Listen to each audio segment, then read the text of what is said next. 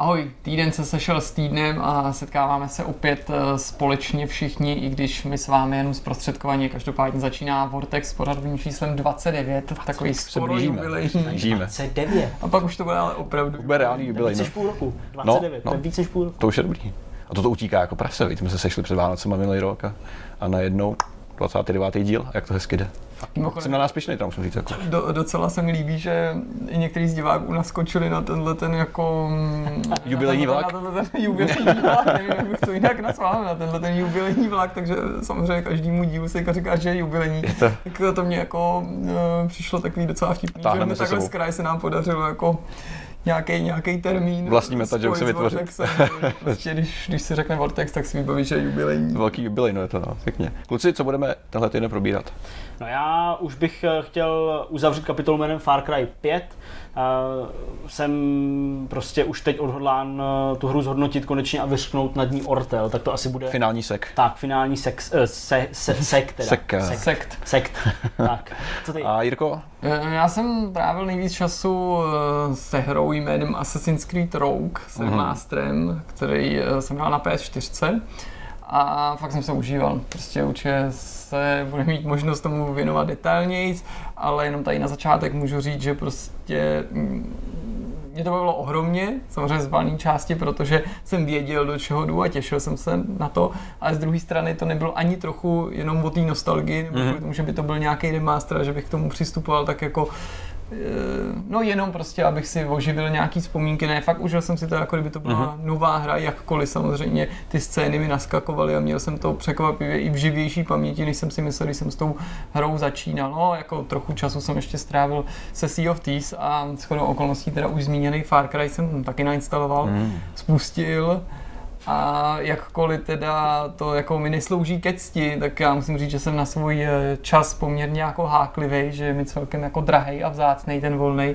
takže já to vzdal asi po půl hodině s tím, mm-hmm. že Mhm. prostě se potvrdilo, že to není hra pro mě a asi, asi je to jako blbý, že člověk ani jako nemůže si dneska dovolit dát tomu jako delší dobu nebo víc šancí. Neříkám, že bych třeba časem mm. změnil názor, ale jak, jak jako opravdu toho času není na zbyt, tak já si nemůžu dovolit jako to příliš a tak musím dát jako na takový ten první dojem a ten pro mě nebyl nijak valný, Hmm. takže jsem to odložil. Nikoli smazal, nemůžu vyložit, že se k tomu třeba jako nevrátím, ale v tu chvíli jsem si řekl, hele, jako Stačí. Stačí, přesně. stačí, no. Peťo, co ty? Já teď Já mám- tady sleduju, vy to zase nevidíte, ale Peťo tady má samozřejmě zase jako notebook. Běží eh, tady Mission Control, všechno v nějaký pohodě. EKG, ty vole, nebo Je to jenom taková malá křivka, která... Já ti řeknu, co to eh, je. Ten eh, graf ukazuje, že právě si 22 lidí za minutu stahuje Petrovu hru, zatímco ke- normálně... Kež by byla moje. Normálně jsou to jenom dva lidi nebo, za minutu. za- Zatímco normálně jsou to dva lidi a je to samozřejmě teda ne Petrova hra v tom smyslu, že by jenom Petr dělal, je to ten titul, který- To jsou tak strašně směšný čísla, když to člověk je prostě dá do kontrastu s tím, co vychází ve světě. Jako když, jako mě by se líbilo, kdybys mi řekl, že dva lidi za minutu si stáhnou vaší hru a teďka je to očividně víc než desetinásobek 22. eh, když to vyjádříš procent, je to, je to víc než, kolik to je? To, je to vlastně o skoro tisíc procent víc než normálně, že?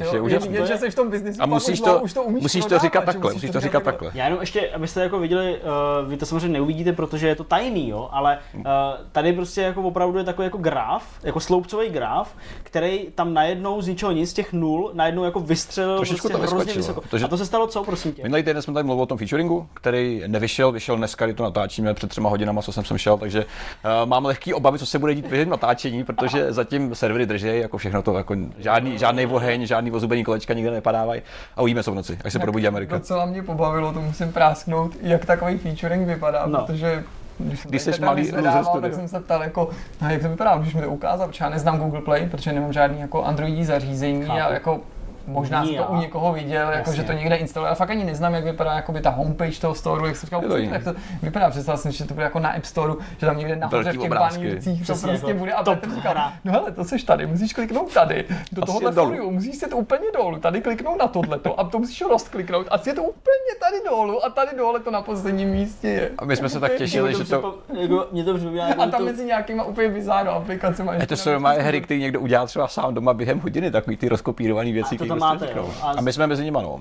Mezi nimi. Hele, ale Jak to Hele, Jak je na to hrdý, ty. hele, Jo, a my tam jsme. jsme tam, to je to hlavní, to je to hlavní. No, takže nějak to vychází a funguje to, uvidíme, to je jedno, kde to je utopený. Určitě to funguje, nějaký prostě děti. A nebo Nějaký to lidi přichází.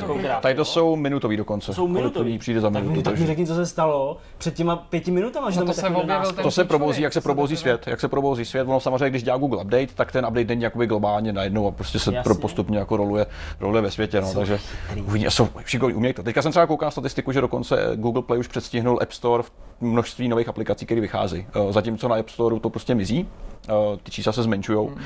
tak eh, Google vlastně má dvojnásobek, teďka nějaké 4000 nových aplikací denně, což jako je opravdu pro Google takhle dolů se ze všech stran, takže je to takový zajímavý, jak se to mění, protože ne, to je, to je samý balast, to je prostě, to jsou rozkopírované apky, které jsou prostě klony nějaký testerský apky pro nějaký reklamy a podobně, takový jako ty to nejsou, to nejsou, to nejsou ani reální prostě aplikace prostě kolikrát, takže ty upravení z toho bude třeba 10% jako reálných aplikací, ale pořád je to, je to číslo, kterým se může prezentovat a zatímco prostě Google trošku víc zmírňuje ty nároky na vydávání, tak Apple přitvrzuje je to fakt na hovno.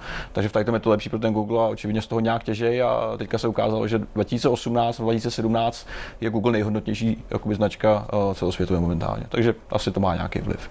Nicméně je čas jít už konečně na nějaký téma, takže se ještě necháme pak. Nechci se o eh, tom Já to budu sledovat celou dobu. to já taky budu mačkat, budu mačkat a uvidíme, co se stane. Uvidíme, co se stane. Každopádně začneme Far Cryem. To bude taková a- a... vnitro Vortexová soutěž, že můžete uhodnout schválně, když teďka víte, že se stahuje rychlostí 22 aplikací za minutu, kolik na konci tohohle Vortexu bude, víc. Můžete si Mm. tak jako typovat a na konci si to vyhlásí. Přesně, a nikdo nevyhraje nic, protože Ano. se to A my celý... se ani nedozvíme, kolik se typoval. Tak taková skvělá Ale můžete, soutěž. můžete pak napsat do komentářů, že jste to, To mi nedošlo správně. Ano, přesně. A my vám budeme věřit. Mně vůbec nedošlo, že nám to nemůžou říct. Nemůžu. Už v úvodu jsem říkal, že můj kontakt s novým Far Cry byl eh, takový velmi letmej, ale tím nějak nespochybnuju, že je to titul, který se může líbit. Ostatně eh, musel bych být hluchý a slepej, abych neviděl, jak dobře se ta hra například prodává. To je pravda. A že let, který z těch verdiktů jsou, když ne nadšený, tak eh, velmi pozitivní. Hmm.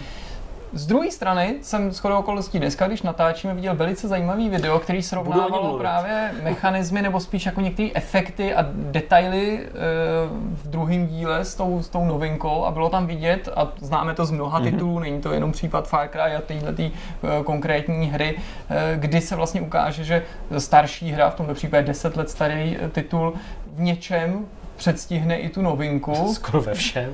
Eh, Nakolik třeba i takovýhle maličkosti si uvědomíš při tom hraní nebo ovlivnili tvůj názor teďka na konci, když už prostě se s tou hrou vypořádal to tvý celkový hodnocení a to, jak eh, teda nahlížíš na ten titul? Uh, musím říct, že teda konkrétně video, o kterým Jirka mluví, přesně tak, porovnávání Far Cry 5 a Far Cry 2, má to neskutečné množství zhlídnutí, je to fakt jako populární video, tak uh, dokud jsem to video dneska ráno neviděl, tak jsem se to jako neuvědomil. Takže moje odpověď na to, kolik si to uvědomuješ eh, při hraní Far Cry 5, Jasně. tak uh, skoro neuvědomuješ, pokud to jakoby cíleně nehledáš. Samozřejmě jsem si všiml věcí, které mě vadí, a to už se dotýkáme vlastně toho mýho nějakého verdiktu nebo hodnocení té hry, tak jak eh, jsem to nasál v rámci těch několik desítek hodin, který jsem v tom strávil.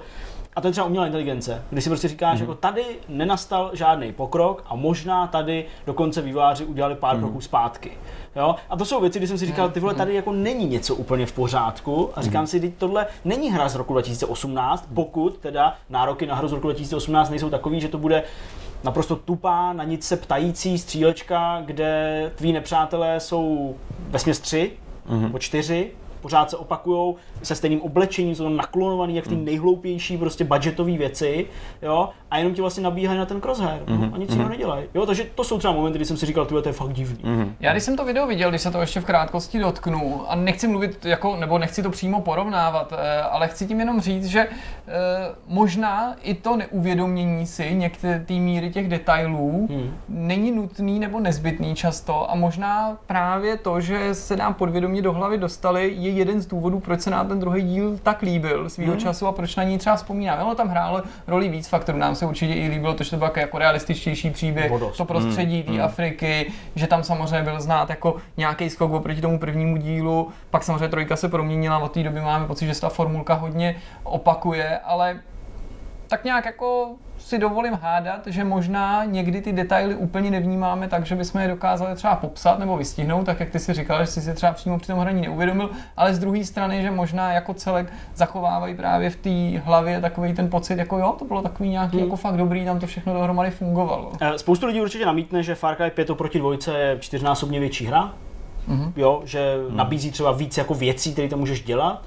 A na druhou stranu ale já odpovídám tím, že radši si zahraju něco, co je dospělejší i v rámci toho, že to je frenetická střílečka. Mm, jako, Já si pořád myslím, že se to jako nevylučuje. Jo? Spoustu lidí taky jako má ten argument, že no jo, že to asi očekáváš od Far Cry trochu něco jiného. Far Cry totiž vždycky bylo a je taková jako na drogách prostě Ale ne až rychlá takhle, jako. jízda, ale ne, ne takhle úplně Mm, jako mm, vyhaluzená. Navíc, když je ta hra samotná, i přes nějakou míru vtipů a legrace, která tam samozřejmě je zastoupená, případně nějaký pomrkávání jakoby eh, na hráče předchozích dílů, Mhm. mm-hmm. používáním stejných jmen nebo postav a podobně, to jako tam je, ale pořád si myslím, že ta hra se bere jako i v tom námětu nějaký ty jako okultistický vize eh, nějakých prostě divných spolků v Americe dost vážně, jako, mm-hmm. že to jako, jako berou seriózně a že opravdu těm jako promlouvá nějaká postava opravdu úplně 2 cm od tvého obličeje do, do té kamery, promlouvá ti do duše o tom, jak jako prostě svět je zvrácený a skažený a, a prostě radost a, a nějaký takovéhle věci, to jsou jenom věci, které se odehrávají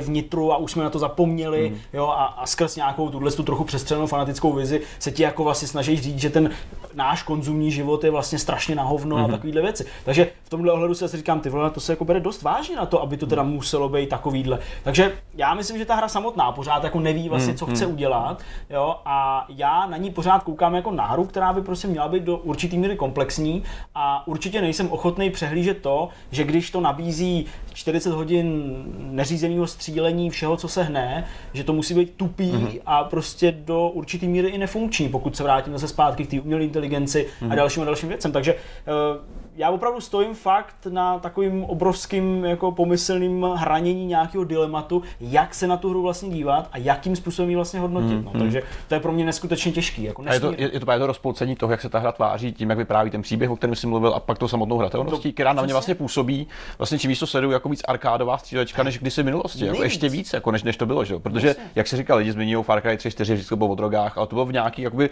celkem omezený množině věcí, které si v té hře odehrával, protože normálně to byla jako celkem seriózní střílečka. I když to byla arkádová akce, pořád ještě, jako to se budeme, nebudeme, není potřeba si nalhávat, pořád to byla prostě rychlá, frenetická věc. Nicméně tady si oni dělají srandu skoro jakoby už z toho samotného univerza, ve kterém se to celý odehrává, že.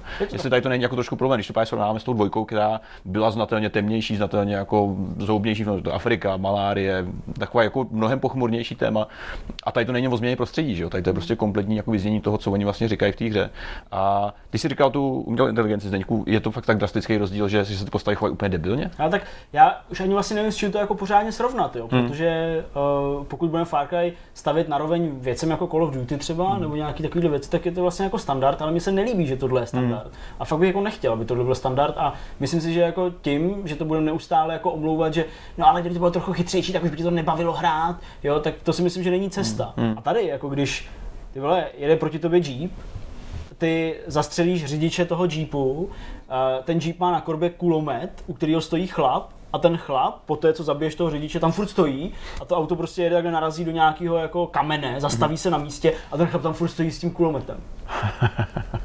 Ani se nehne, například. A, a. Nebo já nevím, naběhneš do opravdu jako klubka nepřátel, stojíš vedle něj jako dva metry, ještě předtím si před dvěma sekundami zabil někoho, kdo u toho nepřítele stál dva metry Hmm. a on kouká, odkud to asi šlo, ty vole. A už je mrtvý, že jo, protože Hmm, ho zastřelí do hlavy a tak dále, a tak dále. Jo, že prostě jakákoliv jako, jako mm, reakce na tvoje chování úplně jako k ničemu, Hmm. na nic, jo, vůbec to jako nefunguje, jsou hloupí, neumějí se pořádně schovat, pobíhají jak slepice prostě zmatený v kurníku, Hmm. jo, a tak dále, a tak dále. Takže tím neříkám, že by to pro mě bylo jednoduchý hrát, ve smyslu toho, že bych tam všechny střílel do hlavy a, a tak dále, protože když jich je hodně, a tě prostě nějakým způsobem upižlaj, ale není v tom jako žádná invence. Hmm. A a já prostě jsem ubitej tou jako nudností, sterilitou a úplnou obyčejností té hry vlastně. No poslední nějaký reálný jakoby, způsob, jak to dát trošku jinak je ten, když se tě ještě jako přiblíží nějakému táboru, on tě ještě nikdo nevidí. To je taková ta stealth pasáž, řekněme. Jo. Tam, Jo. že to se ten moment zase promění, když tě uvidí, že tady to samý, co ty teďka zmiňuješ. No, on je to samozřejmě hrozně rychlý. Eh, Určitě to závisí i na tom, jak ten člověk je schopný ten stealth hrát, jak je jakoby pružnej v tom, že reaguje na nějaký jako vyvstalý momenty, které se Mhm. tam mm-hmm. jakoby rychle dějou. To znamená, že jako už tě skoro někdo jako odhalil, to takový tak načte takový ten, taková ta šipka, Mhm. Jo, jo. už tě skoro někdo odhalil, a ty jako v poslední chvíli jsi schopný ho střelit, tak aby jako nesalarmoval ten tábor. Jo, jenomže zase, když ho tam necháš a zabiješ ho na 15-20 metrů někde a nemá šanci se k němu dostat a odklidit to jeho tělo, tak stejně za pár vteřin ho někdo odhalí. Jasně. Takže jako já si nemyslím, že normální hráči by byli schopní tu hru hrát stealthově. Mm. Jo, to si fakt nemyslím. Určitě se najdou borci, kteří to jako zvládnou, všechna čest, ale nemyslím si, že jako normální člověk by udržel stealth díl než pár, pár vteřin, nebo já nevím, prostě minutu, dvě, mm. pokud by opravdu chtěl jako zlikvidovat všechny ty, mm. ty lidi v tom táboře. Mm. Jo, takže pokoušel jsem se několikrát, ale jako ve výsledku prostě jednodušší, z toho reálně? jednodušší No. je opravdu jako fakt nějakým jeepem doslova najet do prostě nějakého tábora, změnit pozici, sednout si za kulomet, mm. tak by všechny postřílet a tábor je tvůj.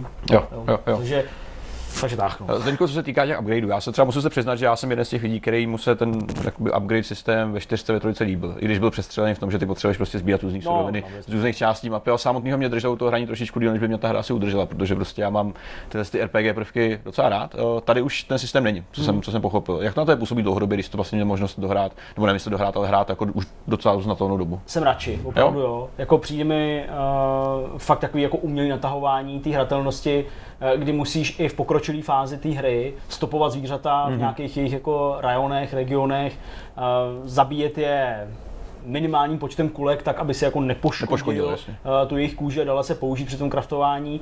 A za začátku je to fajn, určitě jako ulovit si nějaký zvíře a pomocí toho si nechat jako vytvořit lepší pouzdro na zbraně, jak to bylo ve trojice, ve čtyřce.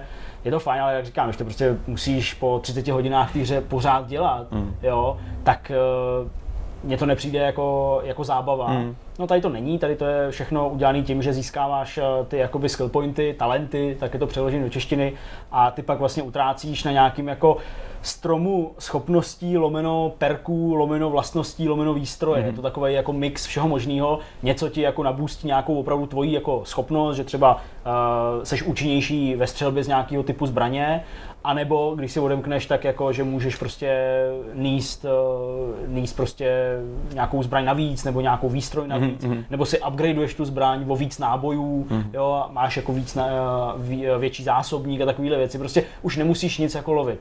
Na druhou stranu uh, ten prvek toho lovení té zvěře, tam je pořád jako zastoupený tím, že vlastně je to asi nejsnažší způsob, jak vydělat peníze v té hře. Za jakoukoliv kůži, kterou ty stáhneš z nějaký mrtvoly, tak uh, pak ji můžeš prodat a mít z toho jakoby prachy.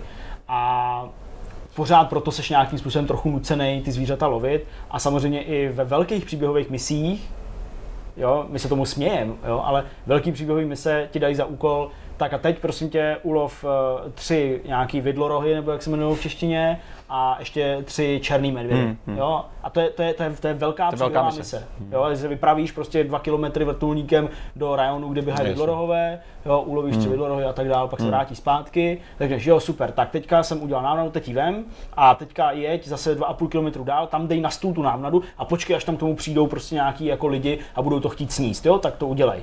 Jo? A v průběhu týmy se pak dostaneš informaci, dobrý, tak teď už je všechny můžeš zabít. Třeba. A to jsou jako velký příběhové mise. Mm, Čímž ale neříkám, že by tam zase jako nebyly nějaký nápadní ty věci, jo? to zase jako, to zase jako ne. Co by se mělo do příštího dílu změnit, aby se tohle jako zlepšilo, nebo aby ten tvůj dojem byl jako jiný? Já se asi v tomhle nestřetávám jako s názorem všech ostatních, hmm. takže za mě je to jako příběh, který se neděje, aniž bys vlastně věděl, proč se děje. Zároveň tím pádem stojí na úplně jako nesmyslně 7. 20. koleji a absolutně ho nevnímáš. A určitě by to měla být i celkově ta hratelnost. Jako já bych se nesoustředil na velikost, ale spíš jako na ty detaily, který najednou opomíjejí mm-hmm. a v plný nahotě se to ukazuje právě v tom videu e, porovnávacím s e, tím druhým dílem. Takže zase bych jako se vrátil zpátky na stromy a soustředil se na detaily. Zdeňku, ty jsi hrál kromě single i co který, jak už se tak nějak praví, tak dělá z každé hry lepší titul. Hmm. Jak je to v případě Far Cry? Uh, sluší se podotknout pro ty lidi, kdo to uh, nevědějí nebo neznají, tak uh, kop ve Far Cry 5 je začleněný vlastně přímo do té příběhové části, takže už to není jako v té čtyřce, že jste mohli Separátní si vzít mise. kámoše jenom jakoby v tom open worldu Hmm. a dobíjet nějaký základny. Můžete projít vlastně celý příběh společně. Ten příběh vždycky jede jakoby pro toho, kdo založí tu hru, takže pokud eh, ten někdo, kdo se k vám připojí, je třeba úplně na začátku a vy už jste nevím, ve třetí čtvrtině té hry, tak prostě hraje tam, Mhm. kde jste vy. A ten příběh to ale asi tu přítomnost těch dvou postav ani nějak nereflektuje. Vůbec si nereflektuje. Je to jenom to, že vy vlastně vidíte oba na svém monitoru, když to hrajete, tak vlastně všechny příběhové scény vidíte, jako kdyby mluvili přímo k vám, mm-hmm. ty postavy.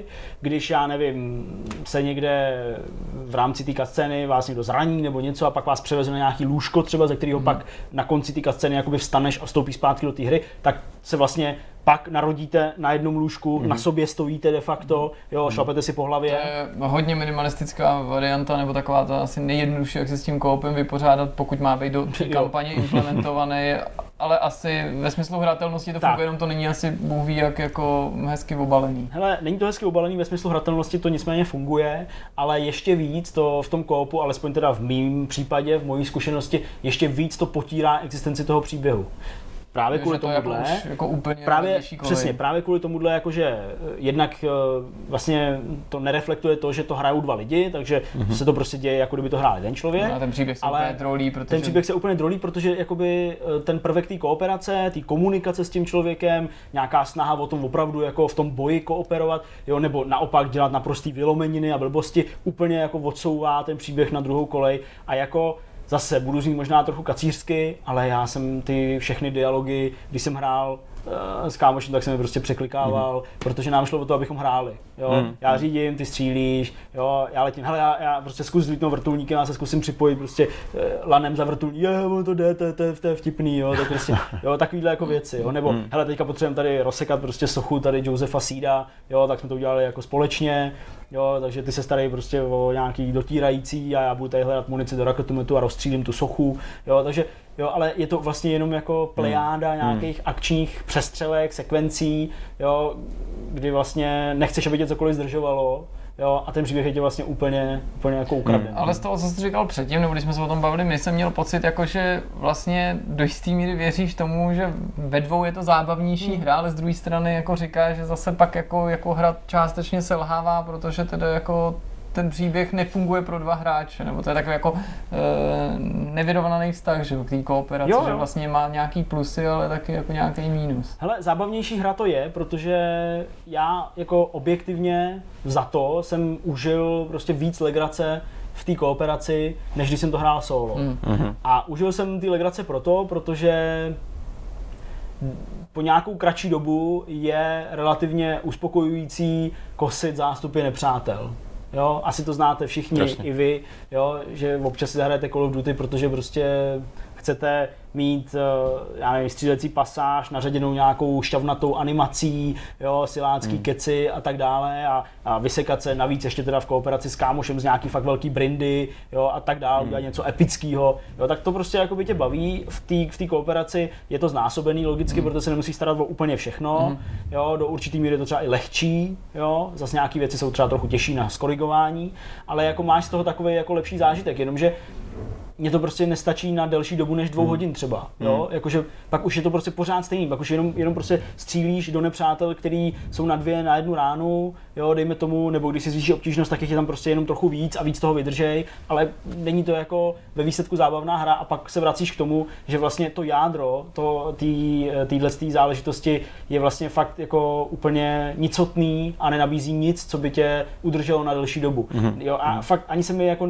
nějak jako nestotožňuju se ani s názorama, že ta hra se tvoří podél tebe, ty jak to hraješ, jo? Že, že když se rozhodneš, že budeš jako takticky přepadávat jednotlivý nějaký tábory těch, mm-hmm. těch kultistů, okultistů, že jakoby v tom si vlastně uděláš tu hratelnost, že prostě tady hodíš nějakou návnadu a přiběhne prostě, já nevím, rosomák, jo, a rozkouše tam tři nějaký nepřátelé, ale ty už mezi tím z druhé strany už prostě tam, tam střílíš po těch mm. hlavních a aby hlavně někdo nedošel udělat alarm a takovýhle. Jako to prostě ti nestačí na to, abys to dělal 40 hodin. No, jasně.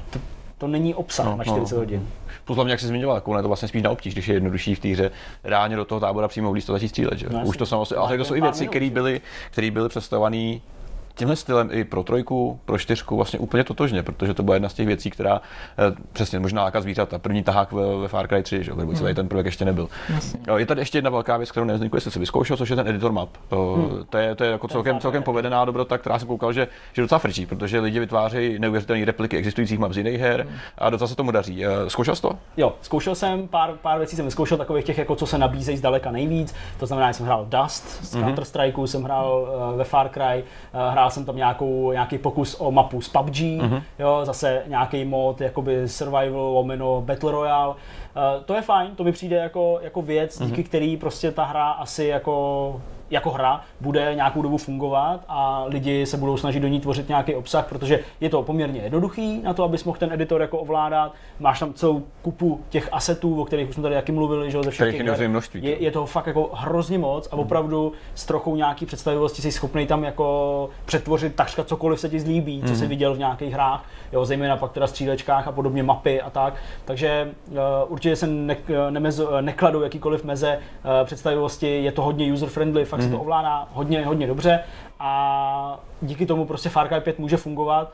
Uh, jestli to vývářům stačí, aby Mhm. jako si lidi Far Cry 5 pamatovali díky tomu, že si tam mohli vytvořit prostě mapy z jiných her, tak uh, OK, fajn, ale pořád je to prostě jenom jako nějaká část té hry Mm, a není to určitě to hlavní, kvůli čemu by si to asi koupil. I když možná pak ve výsledku postupem času i jo. Ale je dobrý, že se toho drží, protože ten editor se objevil i na konzolích už v té dvojce a vím, že tehdy u té dvojky, tím, že to bylo i prostě na Xboxu a na Pravda. PlayStationu, že to prostě bylo velký halo, samozřejmě ten editor asi ve srovnání s tím, co nabízely ty pozdější verze, byl relativně hloupej, ale do dneška si pamatuju, jak jsem si tam hrál s tím generátorem té krajiny, jak jsem si udělal co největší kopec. Postavit si sudy a pak to odpálit. Jasně, no, Jo, nebo jo. skočil jsem rogalem, nebo pak jsem si tam udělal takový ty jako závodní dráhy, že to jako Mhm. už tehdy Funguje, no. nabízelo relativně dost eh, možností, nebo neomezovalo to nějak zvlášť tvoji kreativitu a vím, že se s tím lidi jako dokážou vyblnout a pořád ten komunitní obsah prostě strašně Jo, jako to souhlasím. funguje. A Navíc eh, jeho prostřednictvím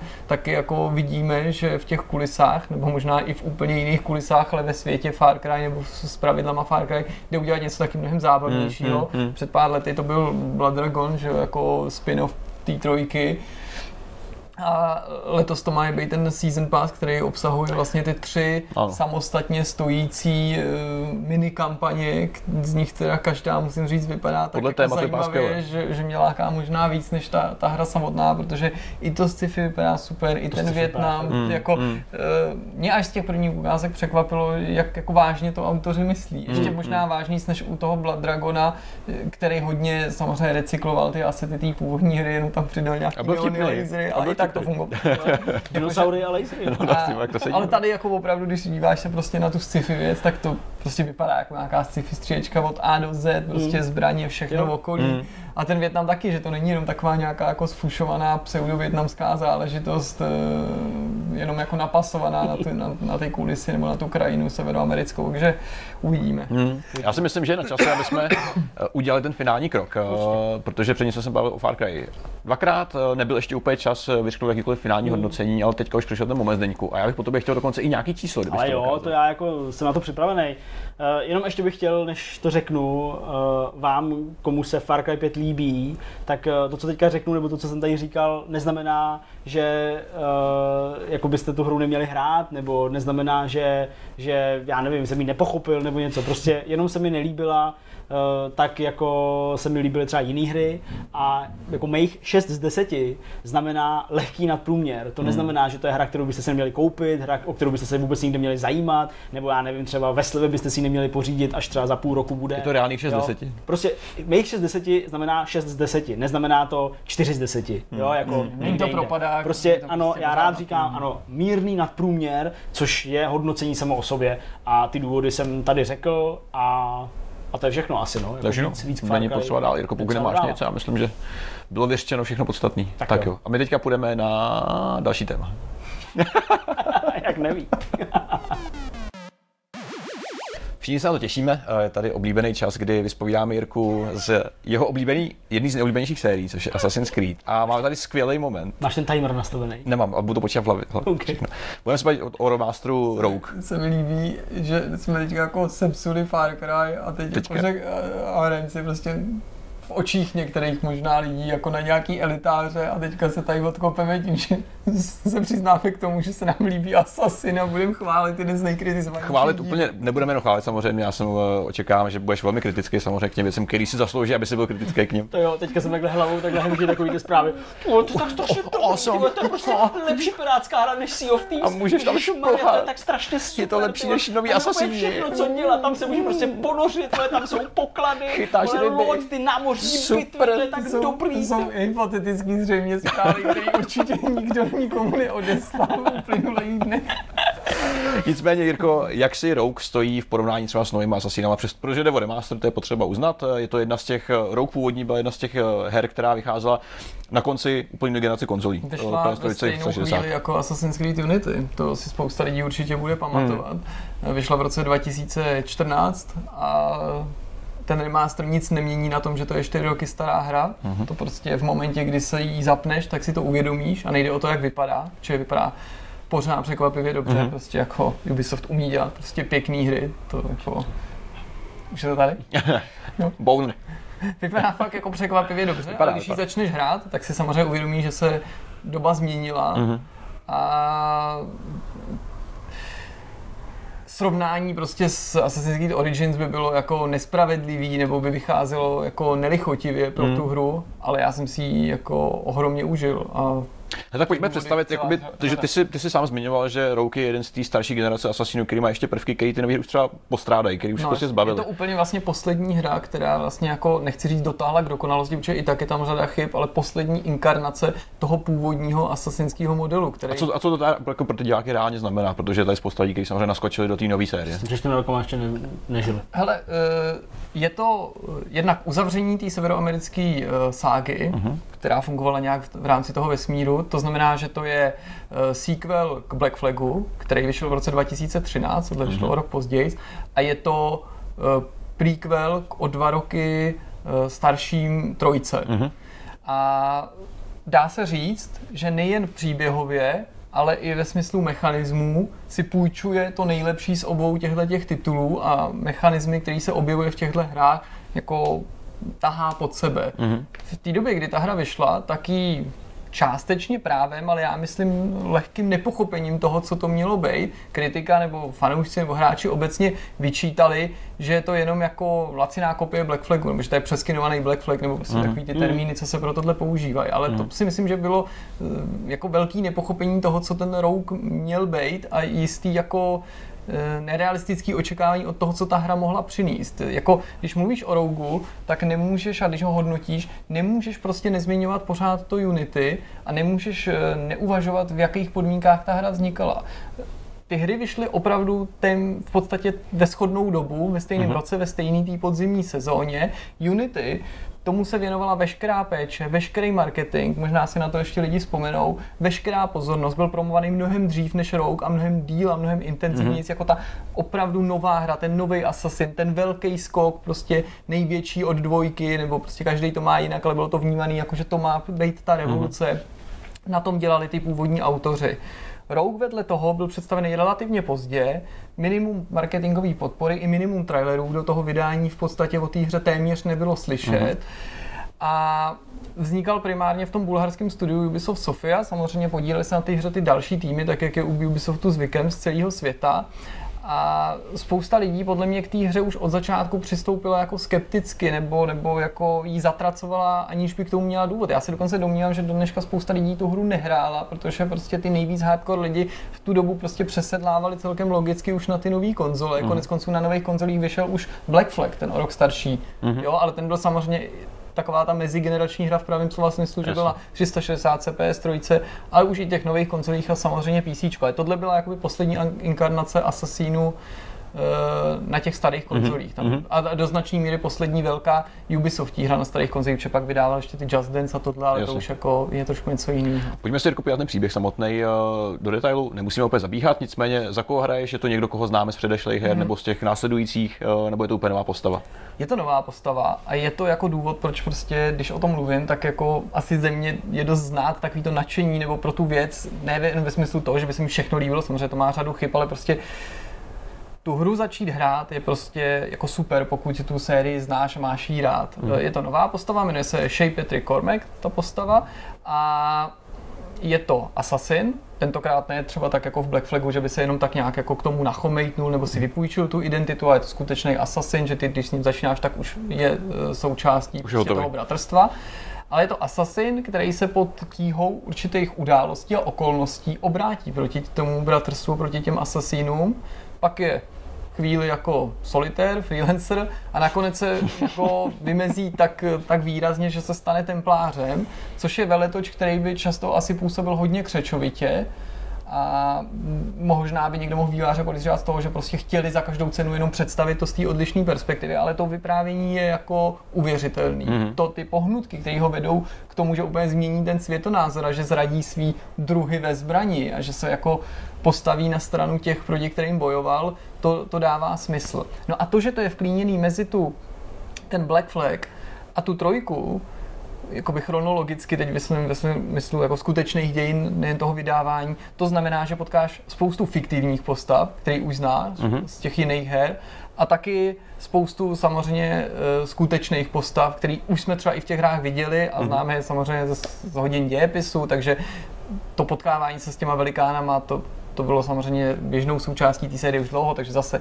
narazíš třeba na George Washingtona, na Benjamina Franklina, ale narazíš i na postavy jako je Achilles, nebo Achilles, což je ten tvůj mentor ze třetího dílu, když mm-hmm. si hrál za toho Kon- Kanora, ten Haketona, uh, vystupuje v té hře Haytham Kenway, potomek Edwarda Kenway, hlavní postavy Jasně. z Black Flagu a objeví se tam třeba i ten Adevele, což byl tvůj botsman nebo první důstojník Conorů, eh, Conorův, toho Edwarda z Black Flagu a mm-hmm. pak jsme za něj hráli v tom Freedom Cry, v tom samostatném spin-offu uh, Black Flagu. Mhm. Hmm. Když jsi mluvil o tom, že eh, na té hře jasně znát a patrno, že to není hra ze současnosti, že, že je 4 roky stará a že by porovnávání s Origins nebylo férový, to všichni slyšeli, vědějí to. Nicméně, kdybys to měl porovnat s Origins, hmm. co tam ty hráči, kteří třeba vůbec rouk nehráli, co je tam třeba může zaskočit, co tam prostě v porovnání s těma moderníma hmm. verzemi Assassinů chybí? Je tam ten soubojový systém, který je klasický. Oni ho tehdy díl od dílu taky drobně zlepšovali, ačkoliv hráči měli tendenci tvrdit, že to je pořád stejný, což by nebyla úplně pravda. Samozřejmě byl to ten původní model lehce vylepšovaný. Já si myslím, že ten původní soubojový systém v žádné té hře nebyl lepší než v Jo, že opravdu tady fungoval a ani nevykazuje Aha. takový ty chyby, které pro něj byly typický. Z druhé strany, ale třeba ten parkour je úplně ten klasický, tak jak byl třeba ve trojce, ve čtyřce mm. a ten jako vykazuje obrovský množství všech těch chyb, který si dobře určitě vybavíte a budete si je pamatovat. Ty se snažíš, přesně se to lepí, ty se snažíš proběhnout uličku, místo toho vyskakuje, nebo naopak z najednou z neznámého důvodu nedokáže vylízt na tu věž, ačkoliv jo na ní má vylíz o ten kousek vejš, ty víš, mm, že tam ten záchytný bod je, prostě, protože je tam nějaký fragment nebo něco a prostě mm. se tam ta postava Klasika. na chvíli zgličuje. Mm.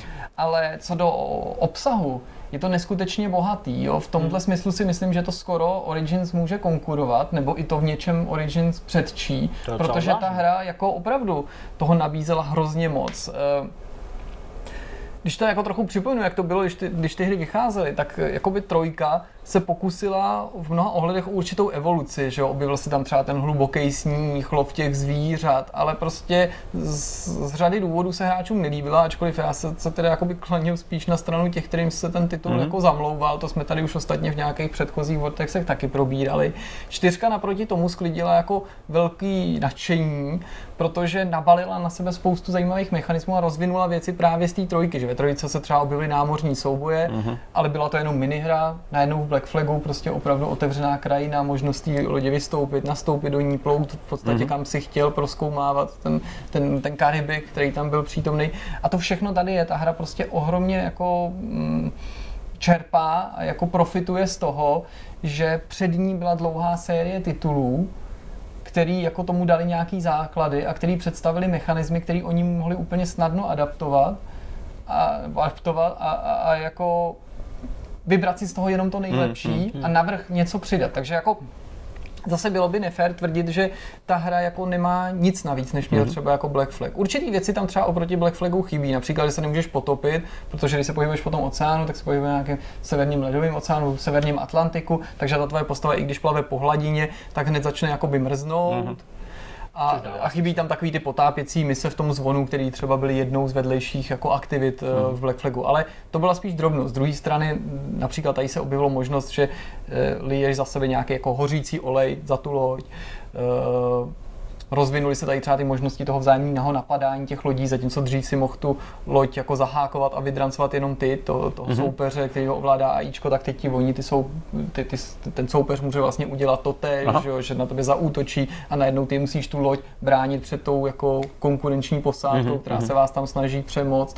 A jsou to i věci, které vyplývají z toho, že teda nejseš asasin, že jsi templář, takže třeba je tam dobývání pevností, ano, to se v nějaký podobě samozřejmě objevilo i, i, i ve trojce, i v tom Black Flagu. Mm. A tady je okořeněný o to, že proti tobě ty asasíni reálně stojí a že v té hře vystupují, ačkoliv jsou to třeba i anonymní postavy, nejenom přímo ty. Mm, Ale poznáš je jako ty asasíny. No ale poznáš je jako ty asasíny a musíš si na ně vyloženě dávat pozor, protože oni nejen v těch pevnostech, vyskytují se v tom světě i jinde, ty seš na ně upozorněný tak, že slyšíš takový jakoby šepot Aha. najednou, jako prostě z toho reproduktoru a můžeš využít takový ten orlý pohled mm-hmm. speciální. V tu chvíli se ti na spodní hraně obrazovky objeví takový jako kompas, který hodně připomíná to, nebo vychází z toho, co se objevilo v těch uh, multiplayerových modech, v těch kompetitivních, mm-hmm. jo, prostě jako, jako bylo v Brotherhood Revelations a později a ty musíš vlastně toho uh, asasína vystopovat, protože on na tebe uplatňuje stejné taktiky, jako si uplatňoval ty a jako uplatňuješ v podstatě do značné míry jako ten templář. Ta hra mm. samotná to tom templáře se tolik neliší. Zná, on se může schovávat v různých takových těch jako budkách, nebo být zalezlej někde v senu, nebo v nějaký vysoké trávě. A když bys tam jenom tak jako pobíhal, tak ten asasin relativně rychle na tebe dokáže jako vyskočit a prostě uštědřit ti políček mm. a prostě, prostě použít na tebe nějakou tu finesu asasínskou mm. a zdrhat. Což je docela nový projekt, ten v předchozích hrách nebyl. tam nebyl, to bylo jako, to, tohle vychází opravdu z toho, To že je hraješ za templáře a stojíš mm, proti těm mm, asasinům. A dá se to být jako drobnost, ale funguje to pěkně. Jirko, když se bavíme o remasteru, tak je potřeba zmínit nějakou technickou stránku hry. Přece je to hra, která už vyšla v minulosti v té koneční fázi nějakého životního cyklu předchozích konzolí a už tehdy vypadalo docela dobře. Jak si stojí vlastně dneska na, nových, na novém železe? Hele, jako je, samozřejmě jako ne, ne, není to tak, že by vypadalo tak skvěle, že by si zapomněl na to, že vyšla Mm. před čtyřma lety, ale výhodou her z doby před čtyřmi lety a speciálně takovýchhle tříáčkových je, že vypadaly už tak dobře, že mám pocit, že po čtyřech letech můžeš dát úplně v pohodě a ne, nevkrádá se ti na mysl, jako jak je to hrozný. Já prostě mm-hmm. nemám nejmenší problém přeskočit mezi takovou hrou a úplně nejnamakanější nebo tematicky podobnýma Sea of Thieves, který jsou mnohonásobně krásnější. Protože úplně jiný styl jako grafiky. to je pravda, ale tak ve smyslu tom, to, tý, to technické hmm. zpracování vody nebo míra hmm. detailů, prostě e, ta hra vypadá podle mě hodně dobře. V podstatě se mi nestalo, abych jako mý očekávání s- jako realita roztříštila v tom smyslu, že bych si řekl, ježiš, to jsem si nepamatoval, že je to takhle hnusný. Naopak se mi průběžně stále jsem říkal, jako, to vypadá líp, než jsem si to pamatoval, anebo to vypadá líp, než bych od toho remasteru čekal. Ten remaster je opravdu remaster v pravém slova smyslu, nejde od toho čekat jako věci jako od Jasně. remakeů. Je, pokud si to nehrál na PC dřív, protože tohle vychází jenom na PS4, Xboxu One, no ta PC verze už tehdy vyšla jakoby dodatečně asi rok později, co proti PS3 a 360, tak eh, to pro tebe nemusí být tak velký skok. Mhm. Když si tu hru znal nebo porovnáváš s těma původníma konzolema, tak jako dohlednost samozřejmě lepší výrazně. Ta míra těch detailů, která se v dálce dřív eh, ztrácela, je teďka lepší. Ve městě nebo v těch vesnicích jsou uh, zahuštěnější ty scény, co se týká počtu lidí, to je fajn. Rozlišení 4K, tyhle ty věci, které se u těch sem- remasterů považují za samozřejmost, to přináší taky. Ale jedna z takových jako věcí, která je opravdu navíc, která tam nebyla a jako té atmosféře docela přispívá, jsou nový kouřový efekty při střelbě z těch děl. Vím, že to může způsobit až jako legračně, že si vyberu jednu takovou věc a teď to tady chválím, abych to jako uh, obhájil jako existenci toho remasteru. A věřte, nevěřte, to je jako to vypadá jako překvapivě dobře a opravdu to tomu jako prospělo, mm-hmm. že prostě jednoduše vystřelí z děl a prostě celá ta scéna a ta lo- loď se na chvíli zahalí fakt do jako hustého kouře, mm-hmm. který tam dřív vůbec takhle zpracovaný nebyl a to vypadá super v kombinaci právě s různýma environmentálníma efektama, kdy v té hře právě taky jsou různý bouře panujou, ledový a tak dále, Jo, jo. je toho tam strašně moc, mm-hmm. tak eh, let's kdy to kouzlí fakt eh, moc pěkný scény. Mhm. Jirko, pojďme ještě vypíchnout nějaké věci, které se ti nelíbily vysloveně. Ty už si na, namítnul něco kvůli tomu navigaci v prostředí, rů- různé věci s tím pohybem a podobně. Tady ještě to, co by se vysloveně dokázal ty jako, jako by problém. nebyly tolik, tak jako samozřejmě nemůžu být jako hluchý a slepý k tomu, že ta hra přinesla relativně jako skromnou porci inovací. Mhm. Mm-hmm. Já jsem to ve své době hájil a budu to opakovat tím, že je zcela zřejmý, nebo dokážeš si dovodit, aniž bych měl nějaký zákulisní informace, že vývojáře prostě z Ubisoftu Sofia někdo držel na pořádně krátkém řemenu a ani jim neumožnil, aby se jako rozpumperlíkovali víc, i kdyby třeba chtěli, protože bylo zřejmé, že ten rok tomu Unity nemá konkurovat. Pokud o tom někdo pochybuje, tak se jako, jako jeden z důkazů, kterým bych to podložil, je to, že prostě všichni hráči pak v tom roce 2014 a následně 2015 volali po- potom, ať rok vyjde okamžitě na nových konzolích, protože panovala celkem schoda, že prostě Rouk je lepší hra než Unity. Možná mm-hmm. se Rouk lidem nelíbil, nebo k- všem kritikům tak jako mě, ale víceméně všichni říkali, ano, jako jakkoliv se to může zdát podivný, je to lepší hra než prostě mm-hmm. Unity, protože ta se vydalo dobrou cestou například v tom, že věděli, že se musí trošku jako některých věcí zbr- zbavovat těch prvků, jak toho neustálého nabalování, ale vzali to tak z gruntu, že ta hra přestala být asasinem, že to úplně mm-hmm. jako tam základní mechanismy chyběly, možnost potopit se, zapískat na nepřítele a tak dále. A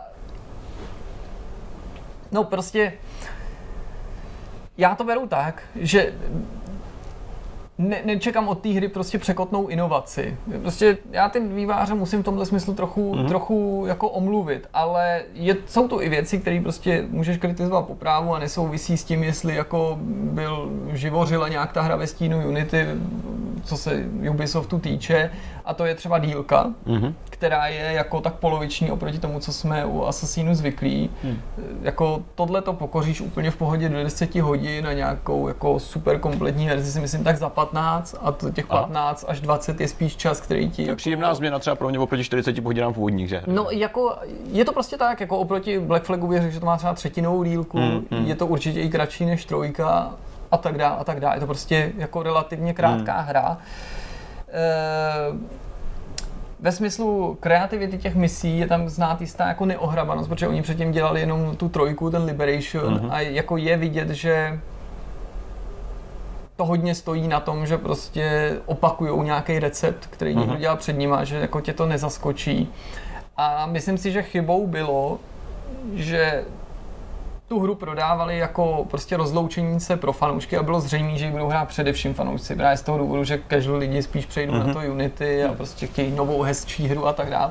Tak si myslím, že když při tom tohle víš, že ta hra měla být jako výrazně obtížnější, protože ta hra je ve skutečnosti lehčí než třeba Black Flag a Trojka a to mi přijde jako, jako chyba, protože jako závěr nebo jako nějaký degradování této linky, tak bych si představil, že těm fanouškům naopak nabídnou něco fakt těžkého mm-hmm. a vybavil mm-hmm. jsem si, že naopak Unity to trošku přitlačilo na pilu, možná trochu nesmyslně pro někoho, že to byla náročnější hra a přitom mm-hmm. pro spoustu lidí se měla stát takovou jako vstupenkou do toho světa, ale jinak ale jako je toho tolik, co by se na tom prostě dalo pochválit. Jsou tam tři velké oblasti, ve kterých se pohybuješ. Městská zástavba, kterou zastupuje tam New York, je tam to River Valley, což je prostě oblast, ve které se plaví s tou svojí plachytnici, ale není to moře, je to prostě jako mm, vnitrozemská část a ty, ty mm-hmm. říčky proplouváš, protože ta tvoje loď je menší, než, než byla Jackdaw, ta plachetnice z Black Flagu, takže to nepůsobí nějak nepatřičně a tam je spousta městeček a osad a pevností, například Sleepy Hollow, že jo, prostě známá díky tomu filmu Tima Bartna, prostě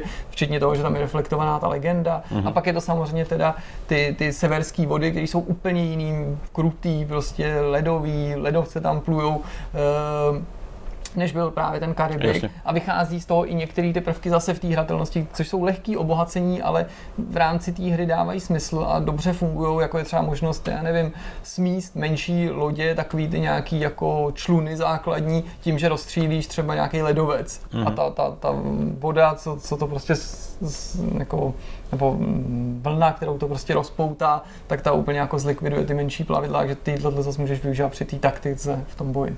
Dobrá, tak eh, povídat si o tom, co ta hra uh, obsahuje, to bychom tady asi byli hodně dlouho. Uh, za tebe teda povedený remaster, povedený hry, určitě lidi, kteří to nehráli, teda by měli potom šáhnout. Kolik stojí? Hele, remaster bych řekl spíš jako, že je průměrný, ale ne s tou negativní konotací. Rozumím. Je to prostě standardní remaster. Jasně.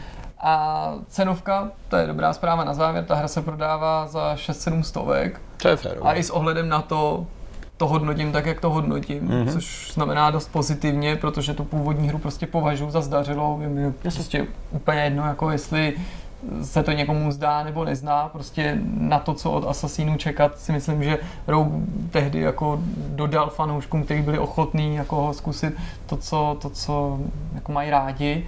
A tohle je prostě férová cenovka za takový mm-hmm. titul po čtyřech letech a přece jenom je znát, že nějaký úsilí je do toho vložený. Jsou tam mm. samozřejmě i nějaký nový kostýmy, můžeš si být jistý tím, že máš ten kompletní obsah Jasně. a tak dál. Ale jistých ohledech je cítit, že to je menší titul, že to je starší titul, je potřeba to mít na paměti. Chybí tam třeba multiplayer, tehdy tam nebyl ani ten kompetitivní, ani Hmm. kooperace jako v Unity, jo, Jasně, to tam prostě jasně. záměrně nedali. Nemá to třeba český titulky, kdyby někdo to poče- očekával, že to bude automaticky dneska, Mhm. protože Ubisoft lokalizuje v podstatě všechno, co vydává, tak tahle ta hra původně lokalizovaná nebyla.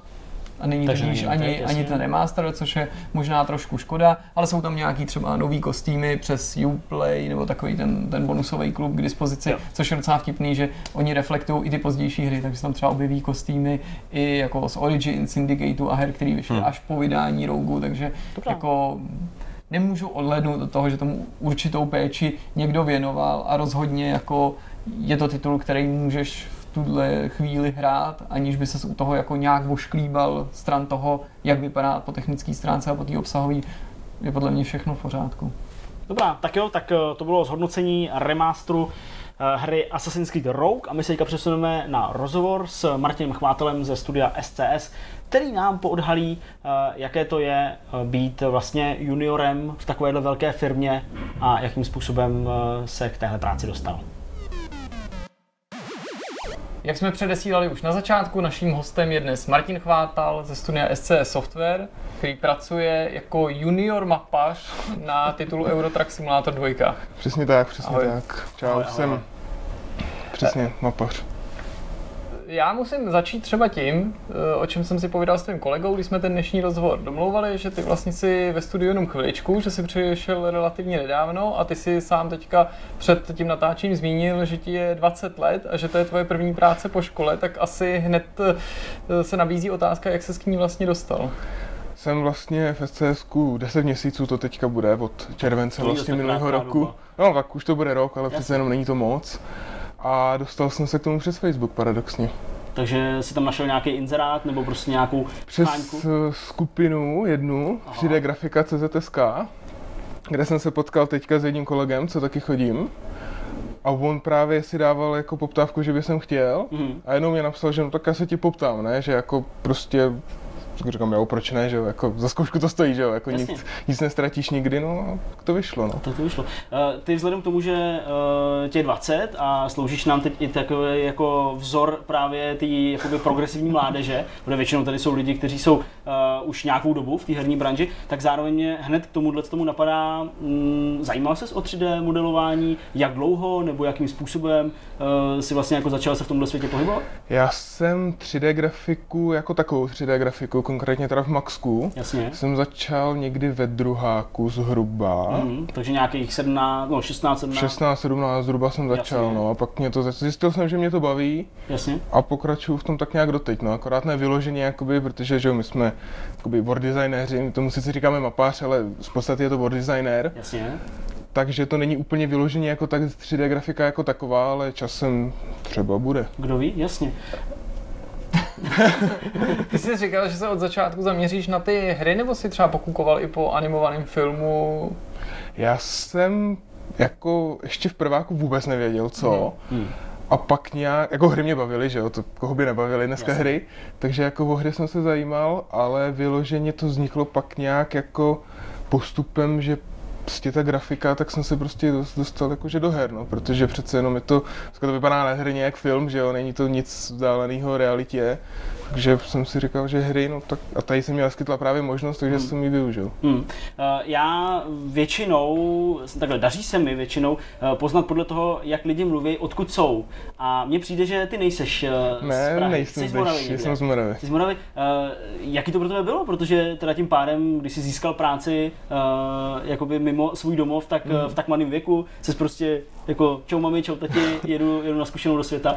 No, jako problém pro mě vyloženě to nebyl, Hmm. jako možná najít bydlení přece jenom v Praze, ono to není jednoduchý, ale jinak já jako nemám problém s tím být jako kdekoliv, já jako se nepotřebuju nějak vysmívat nebo něco prostě Ne, k to tomu, ne. že prostě, že jsou v Praze, tak já jsem Moravák, tak já jsem Moravák, ne, Ne, to ne, jasně. prostě jako, No mě spíš šlo o to, že přece jenom, jakoby, když eh, člověk, eh, dejme tomu v 18, 19 letech, eh, jak se říká, vyletí z toho hnízda, že to nemusí být někdy pro někoho úplně jako samozřejmost nebo jako jednoduchý a ta aklimatizace ve velkém městě, že jo, najednou prostě ti přibude povinnost v tom Starat se o práce, sebe. starat se o sebe, všechno si zvládl naprosto. hele, jako ze začátku jsem možná měl trochu strach, Hmm, ale tak třetí den to možná opadlo, jako, tak to je dobrý, to se úplně prostě jako vzal jsem to, protože jsem prostě musel. Jasně. A jak se něco naučíš, no takže to musíš, že jo? No, jasně. Není jiný způsob.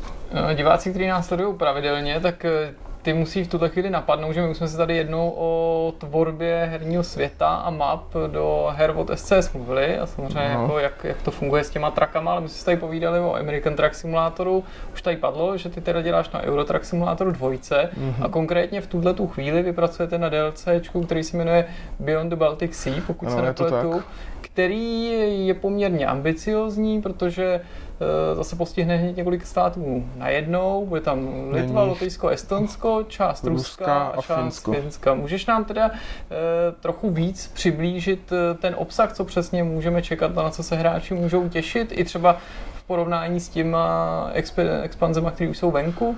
Zatím to je jako největší DLCčko, co jsme jako kdy dělali. Jo, ještě větší než Itálie nebo třeba i Skandinávie.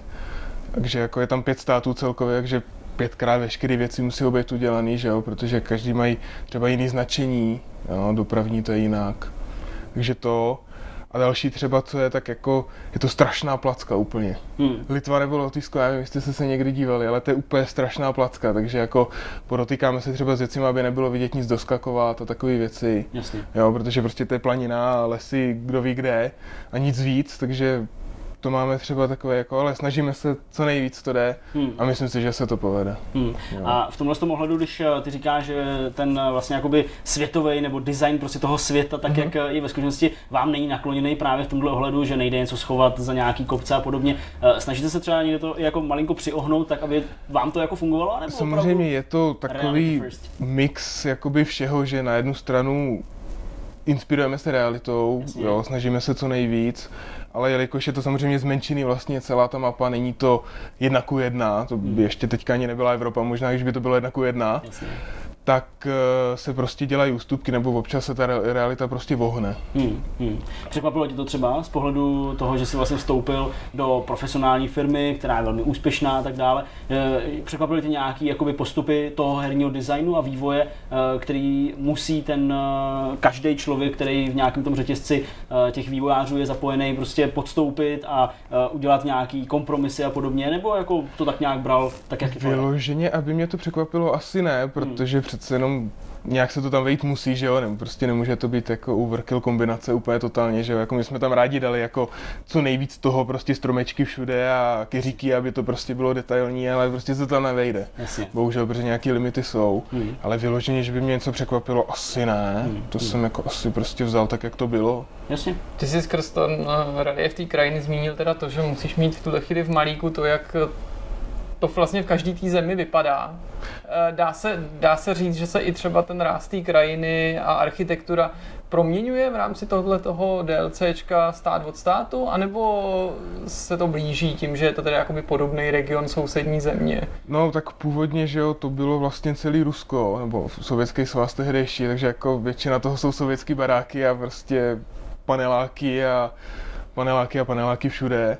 Takže v tom je to trochu podobný, a třeba Finsko to je jinak o něco, no, to Hmm. nevypadá úplně jako totožně, ale pro každý stát se dělají extra prostě jakoby asety, takže není jako, že by se jeden barák ruský prostě použil v, po celém Baltu, to ne, jako, pokud není vyloženě jako víckrát tam, že se zjistí, že tam je, tak jinak ne, jinak se dělají prostě jako asety ka- pro každý stát jinak. Mimochodem, ty sám si hry od SCSK hrál předtím, než jsi do toho studia nastoupil, nebo jsi byl touhletou kulturou uh, traku a prostě virtuálního kamioňáka- kamioňákování nepolíbe.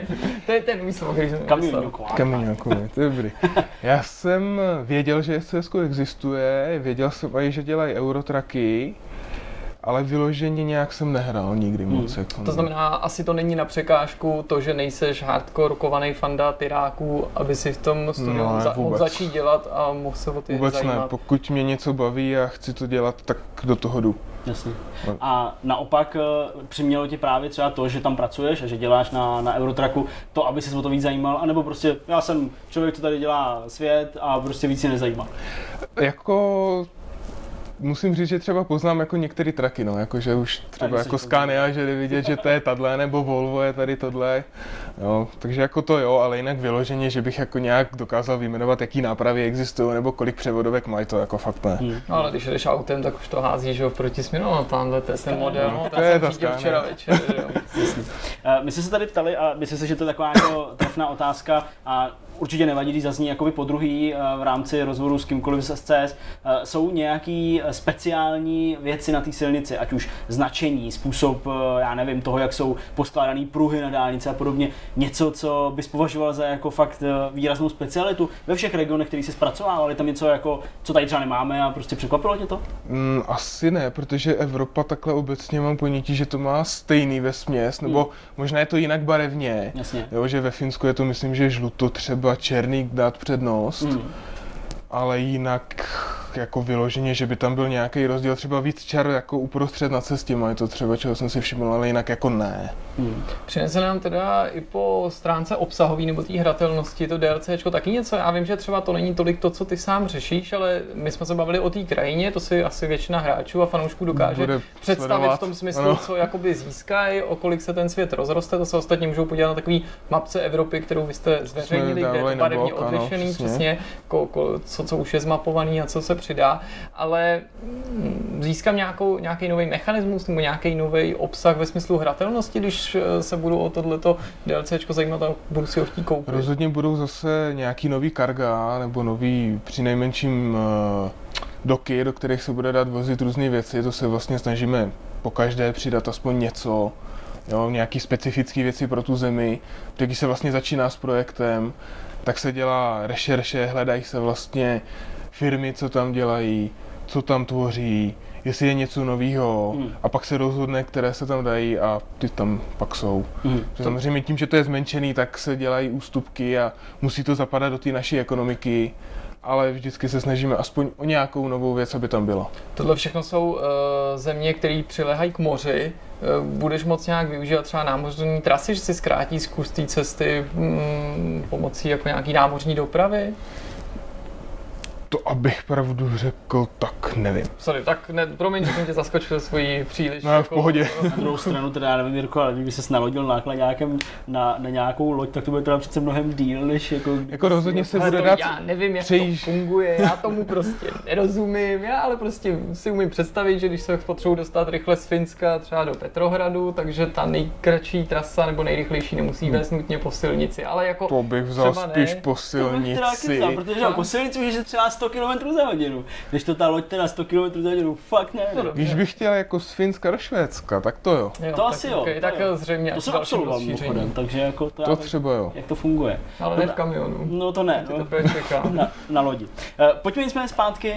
Uh, můžeš uh, nám říct konkrétně třeba, co jsi dělal dneska? Uh, čím se konkrétně zabývá prostě teď v tuhle chvíli ta práce, kterou máš dělat? Konkrétně dneska, no, postoupili jsme, protože jelikož postupujeme v různých fázích Hmm. vývoje, nedělá se to tak, že by se vzala cesta, ta se z ničeho Hmm. hned udělala úplně do maximálního detailu. Jasně. Protože pak se může zjistit, že se prostě je potřeba, hele, tamhle s něčím hejbnout, nebo tamhle je něco špatně. A to už by moc nešlo, že jo? protože prostě už by to bylo dodetailněné a úplně by se to rozházelo. Že jsme se posunuli do dalšího už stádia, teďka se dělá vlastně v iteracích Mhm. a do třetí iterace, takže se to začíná zdetailňovat už, Jasně. že už máme postupně se dávají polička, dávají se keře, čáry právě třeba na silnice, Mhm. značky a takové věci. Hmm. Já jsem v tomhle ohledu jako like, jo. Já absolutně eh, se nesnažím tady jako působit, že bych eh, rozuměl tomu, jak se z něčeho vytvoří jako svět, po kterým pak jezdí nákladáky. Ale můžeš teda i asi našim divákům, kteří jsou pravděpodobně taky třeba lajci, eh, vysvětlit teda celý ten proces, protože pro mě to je jako, já si to představuju, že je to jako v SimCity, kdy se jako nal- nalajnují nějakou silnici, jo, což je prostě ta hlavní lajna a pak tam jako dosadím nějaký ty detaily. Jak to, jak to probíhá? Prakticky to tak je, s tím, že teda začíná se vlastně napřed nějakou tou rešerši, aby se vědělo, co jak tam bude. To je první, co se dělá, pak se začne prototypovat, Mhm. že se použijou původní asety, naháže se prostě cesta, aby bylo vidět, jestli to půjde, jak to bude vypadat, jaký to bude. A následně potom se teda začíná druhá iterace, a kde se hážou jenom vlastně udělaná cesta, tak přesně jak jsi říkal ty, prostě jsem si to jenom natahaná bez ničeho, ta se prostě rozšíří, dají se tam za, základní kopce, aby bylo vidět, kde bude, kde budou, já nevím, lesy, kudy půjdou odbočky, silnice se udělají a ta síť se nějakým způsobem jakoby uzavře, Mhm. aby tam nebyly díry v zemi a tady takové věci. Jasně, jasně. Kde vidět skrz zem není normální, To že asi jo? není úplně normální. Pak nastává ta třetí iterace, kdy se právě začíná dodetailňovat, už se dávají pole, dávají se finální teda podoba lesů třeba, Hmm. baráky se tam sázejí, chodníčky, různé věci, co rostou podél silnic, prostě crash bariéry, patníky a takovéhle věci.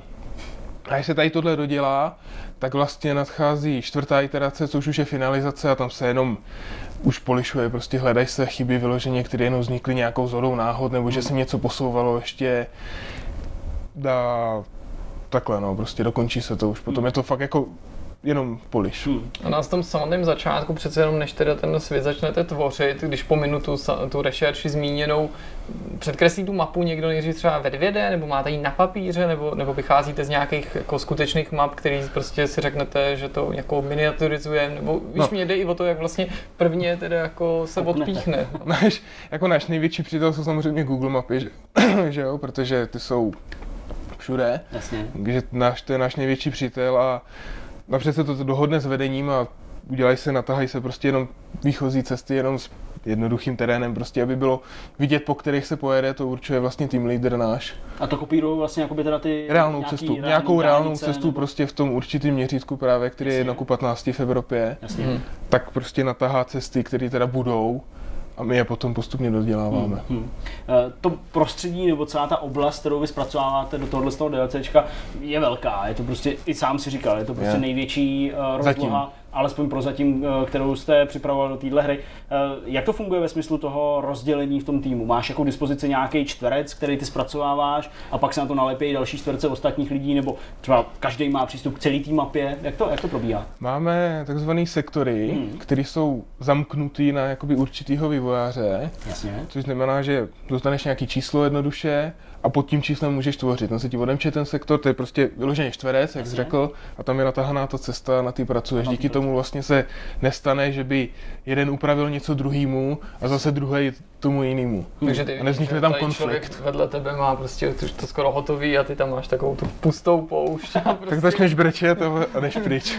a je hned na první pohled, že se ti zřejmě tolik nedaří. Ano, ano, přesně tak. Eh, jak to třeba bude se zpracováním měst, protože to se taky často řeší, jako jak jsou ty města velký, kolik je v nich silnic. Je zřejmé, že, že hráči nemůžou očekávat, že prostě v tomhle měřítku a v, tom, v této rozloze té Evropy tam budeš mít prostě obrovskou metropoli, ale přece jenom kolik těch měst navštívíme a jak moc se po nich povozíme. Zhruba nějak kolem 30 měst by mělo být teďka na Baltu.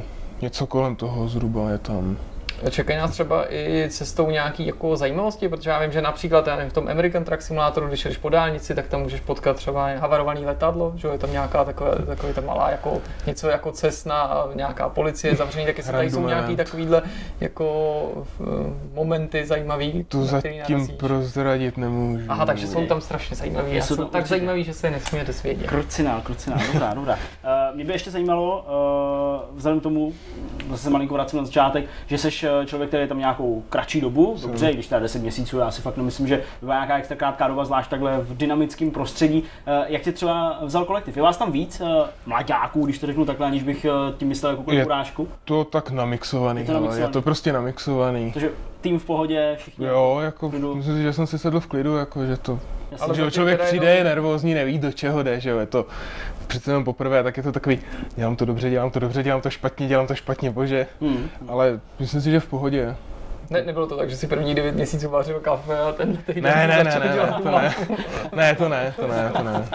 to bylo super. Ne, to protože že spousta diváků to určitě vnímá jako nějaký svůj uh, sen nebo třeba metu, ke kterou směřují, že si říkají prostě to je to, co bych chtěl dělat a vlastně uh, seš už několikátý host, ačkoliv zde říkal jako z těch mladších, který zmiňuje to, že ta cesta se pak uh, zdá být taková jako ne snadná, to bych to nechtěl jako zjednodušovat, ale jako relativně přístupná k tomu, jako ten sen si splnit a stát se herním vývářem, nebo jako, že vlastně uh, chce to samozřejmě určitě s nějakou schopnost, štěstí a tak dále, ale často uh, je prostě tím klíčem k úspěchu i jako zeptat se nebo i v pravý moment na správném místě. No. Já bych řekl takhle, že pokud chce člověk něco dělat a baví ho to, tak pro to udělá cokoliv prostě. Hmm. A když chce, jo, tak se do toho prostě dostane. Jasně. A netvrdím, že musí hnedka jít prostě na, já nevím, senior asetáře třeba. Radši začít zlehka, třeba právě tou mapařinou, tak jak já, a pak se časem dostat do nějakých dalších věcí. A já rozhodně jenom jako supro, ať kdo chce, tak ať jde. Hmm. Protože proč jako ne, že jo? Jasně. Kdyby chtěl někdo být mapař nebo jasetář, tak stačí poslat životopis a, a, je to. a jde to. Jasně. Uh, ještě mě napadá jedna věc, uh, protože jsme rozebírali právě s lidmi, kteří herní vývoj jakoby mají v malíku, nebo prostě to dělají, živí se tím, že musí řešit uh, dost často uh, problémy, které samozřejmě vznikají, a vznikají vždycky. Ale nejvtipnější jsou ty způsoby toho řešení těch problémů. Narazili jste taky, no ty sám narazil jsi už na nějaký jako problém, který se uh, musel řešit právě nějakým vtipným způsobem, jako že se něco odsunul obrazovky, není tam vidět, nebo prostě nějaké věci, které uh, šlo jako napravit uh, víceméně vtipně, aby se o tom dalo i mluvit třeba. Ty brdě, to takový. se mi asi ještě nestalo. Jsi profík prostě, který problémy nedělá a nemá. No, problémy jsou jako samozřejmě limity, že jo, tak jako to je jednoduchý vyple, vypleskat jako triangly, to jde hnedka, že jo, to je jako problém. Co to znamená vypleskat triangly? Polygony. Jo, dobře, polygony, dobrý, na nás Vyple... musíš takhle, ochu. Vypleskat polygony to jde hnedka, že jo, protože jako baráky jsou detailní, aby vypadaly pěkně, snažíme se o co největší detail, takže to se dá jako vypleskat hned, ale vyloženě jako nějaký problém zatím jsem na něj fakt nenarazil. Hmm, jak často ne. se ti stane právě, že se musíš vrátit v, tom, v té své práci právě protože to prostředí třeba tak zahustíš těma detailama, že najednou jako by to nebylo únosný, tak eh, jako je to o tom, že vlastně se to snažíš průběžně dělat co nejpěknější a pak to nakonec nějak zeštíhlíte, nebo to zeštíhlování musí mm, jako k němu docházet průběžně, aby na konci prostě tam nevzniklo nějaký úplný harakiri. To je třeba právě rozdíl oproti Americe, tady tohle u nás, že jak právě děláme v těch iteracích a postupně furt jakoby se snažíme určitým způsobem nějaký limit dodržovat, který je na tu určitou iteraci nižší samozřejmě, že jo, tak se to tam postupně jakoby nějak vejde. V Americe to dělají tak, že to tam prostě naházejí a pak se to optimalizuje. Pak se prostě dávají pryč věci, co tam už prostě jsou navíc a tak. No, u nás, jak se to dělá postupně tím iteračním procesem, tak se napřed zjistí, že no tak teďka je tam moc baráků, protože prostě tam nejsou žádný stromy ani nic a už prostě seš jako v limitech, tak tohle se prostě musí smazat. Se to smaže a ví se, že se tam vejde potom. Hmm. Když už jsi zmínil kolegy, kteří dělají na American Truck Simulatoru, jak často s nima třeba přijdeš, vstoupíš do kontaktu i pracovně, nemyslím, že se potkáte v kanceláři, ale jestli třeba jim s něčím taky pomůžeš, nebo ty skupiny jsou úplně oddělený, případně jestli by tě to třeba lákalo víc, nebo máš ambici se posunout třeba k American Truck Simulatoru, protože by ti to bylo, dejme tomu, blížší. Já jsem rád za Evropu teda osobně. ale jako takhle se bavíme mezi sebou týmy třeba různé jako featurey nebo nějaké věci, prostě vylepšováky, nebo nějaký způsob se třeba najde, který prostě je lepší, tak jako to se mezi sebou takhle bavíme. Ale jako vyloženě nějak, že bychom takhle jako z minuty na minutu jako hele, teď jsem tady vrazil tady ten barák, tak jako to ne. Hmm, to ne. Ani třeba jako v rámci právě těch eh, postupů, že ty jsi to tady naznačil, že, že ti, co dělají tu Ameriku, tak eh, ten postup jejich je takový, že tam naflákají všechno a pak optimalizují, vy to máte na ty iterace. Eh, I třeba jako v tomhle ohledu to prostě se nesnaží někdo třeba i z hora jakoby řídit a ten, a ten proces optimalizovat tak, aby to třeba bylo použitý právě tím vaším způsobem, že to je třeba jednodušší a, a žere to méně času, nebo to je úplně mimo tebe. To abych pravdu řekl, tak nevím, tohle Jasně. jde fakt jako mimo mě. Jasně, chápu. OK. Že má vyloženě takhle nějak jako svůj způsob, jak to tvoří, jo, Hmm. ale fakt nevím. Eh, Ty jsi říkal, že tě baví eh, Eurotrack simulátor, že nepokukuješ po tom, že by si přesídlil do Ameriky, ale taky jsi tady mluvil o těch jednotlivých pozicích, tak mě napadlo, jestli tohleto, čemu se věnuješ eh, ve smyslu té tvý práce, to je to, co tě naplňuje, nebo jestli se chceš časem posunout v rámci toho studia i někam dál, že by si jako chtěl zabrousit trošku do jiných vod toho vývoje. Jako časem bych chtěl zabrousit do právě té 3D grafiky jako takové, do těch 3D assetů udělání. Protože hádám, že mě asi jako tahat za nody nebude bavit do nekonečna. Jasně. Takže bych pak chtěl dělat jako tu 3D grafiku jako takovou, prostě tvořit baráčky, já nevím, prostě počítače a takové věci, no prostě jako to Hmm. dělat. Láká tě, eh, když úplně odhlídneš eh, teď od té aktuální pozice, eh, láká tě, já nevím, máš v hlavě, nosíš nějaký nápad na vlastní videohru nebo nějaký projekt, nebo zatím zůstáváš spíš jako zakotvený v té v realitě a takhle do budoucna nekoukáš? Nápad bych měl. Jo, nápady Nápad bych měl. Tak to je, tak to je dobrý. A myslíš, že jako je reálný ho realizovat? Když by se to povedlo, tak bych byl jedině rád. Dobrá. No tak dobrá, no tak eh, třeba si o tom budeme moc někdy popovídat, eh, až se ti podaří třeba někdy realizovat tvůj další projekt. Eh, Máš, Jirko, ještě něco, co by tě zajímalo? Mm, Já myslím, že jsme se jako asi za nás zeptali na to, co z nás zajímalo, spíš eh, jestli ty ne, ne, tě nenapadá, Martine, něco, co by si chtěl k tomu dodat, nebo čeho jsme se měli dotknout třeba v rámci té aktuální práce na tom DLCčku a e, nějakým, nějakým nešikovnou nádou se nám podařilo se o tom nezmínit. Jestli- Asi mě nenapadá takhle nic, co by se dalo jako vyloženě ještě vypíchnout, nebo Dobrá. rozhodně ať se těší na DLCčko a doufám, že se bude líbit. Ale my zatím nevíme, kdy vyjde, že jo? To nevíme. A, a, a asi nám to neprozradí. Bude to, ne, ani, ani nemůžeš rámcově naznačit, jestli to bude letos nebo to určitě. Já jsem neměl možnost sledovat ty zprávy úplně podrobně. Zhruba většinou to trvá kolem roku, než se vydá DLCčko, takže Tak. něco kolem toho.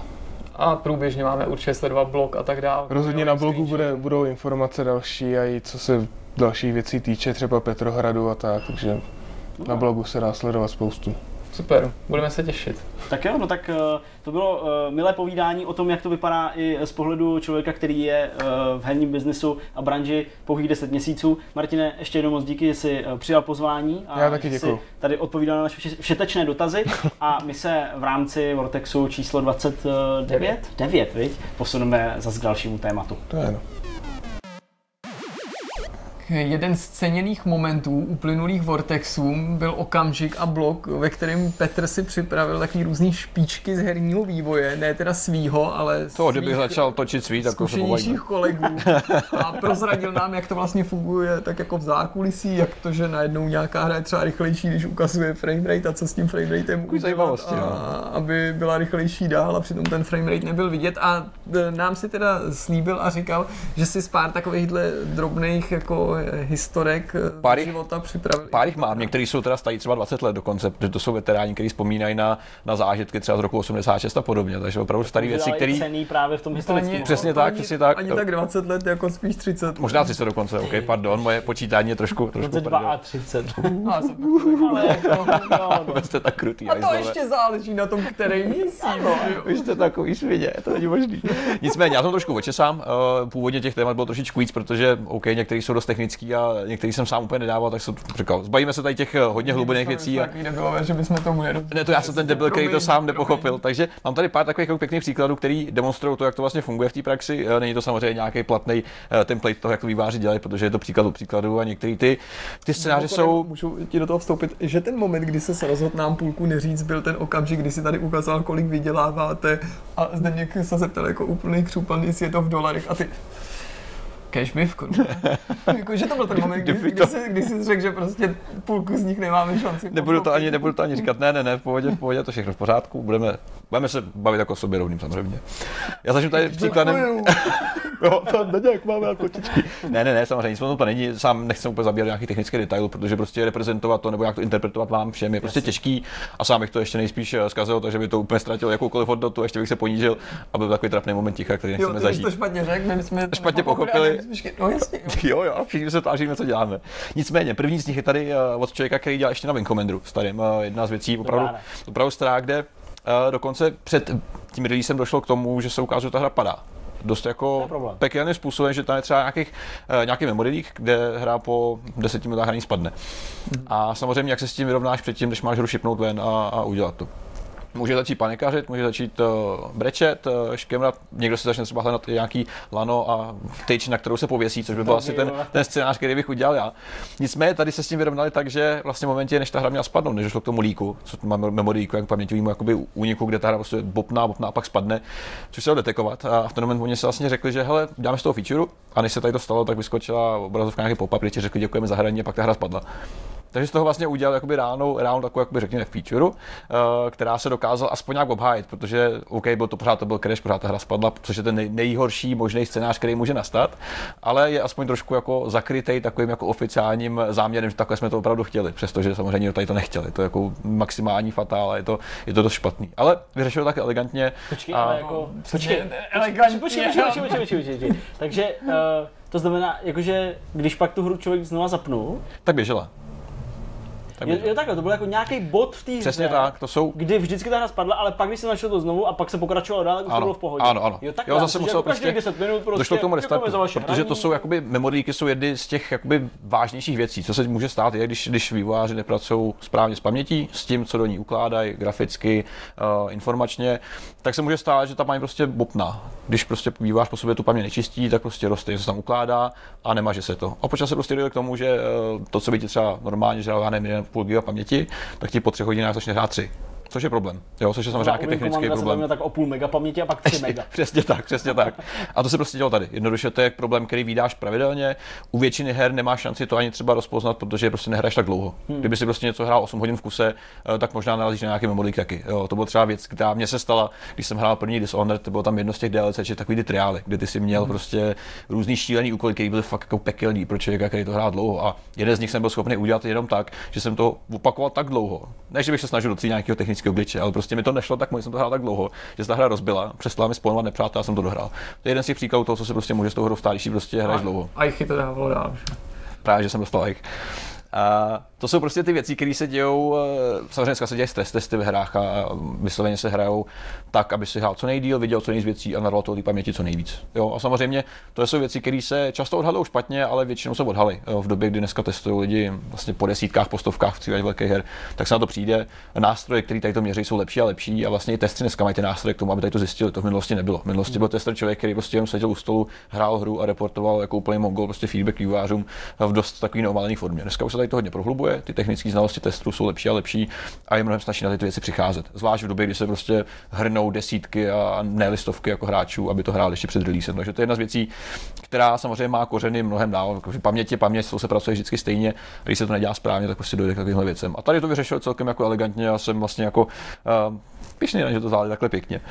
Další věc je uh, NBA Jam. Jak jsem se nesmířil s tím slovem elegantně, ale... Je to- hele- jasný. Prostě, to spadne. Hele, ve světě voháků, který se v těch hrách dělají, tady to je ještě pořád dobrý. Ještě pořád aspoň řekli, děkujeme za hraní. A to je máš konec. Ahoj, uvidíme se potom. Uh, další příklad je NBA Jam pro Uh, pro, pro Sega Genesis. Uh, v době, kdy hra vyšla na cartridge, tak tam je samozřejmě trošku problém s updateováním rozbitých aplikací. A to je, hele, ten scénář, který je prostě katastrofický maximálně. Řekne si, otevře to. Není. Jako, nejde to vyřešit, Není. můžeš to updateovat, takže příští várku těch kartridží už budeš mít opravit, Hele, ale na tyhle se Na tyhle se vyprdneš, ale tam byl takový stav, kdy samozřejmě ty, to vývojářské prostředí bývá trošičku jiný než to reálný, co je pak venku. O, bývá buď to extrémně zabordelený, takže ta hra funguje v nějakém jako totálním chaosu, ale funguje.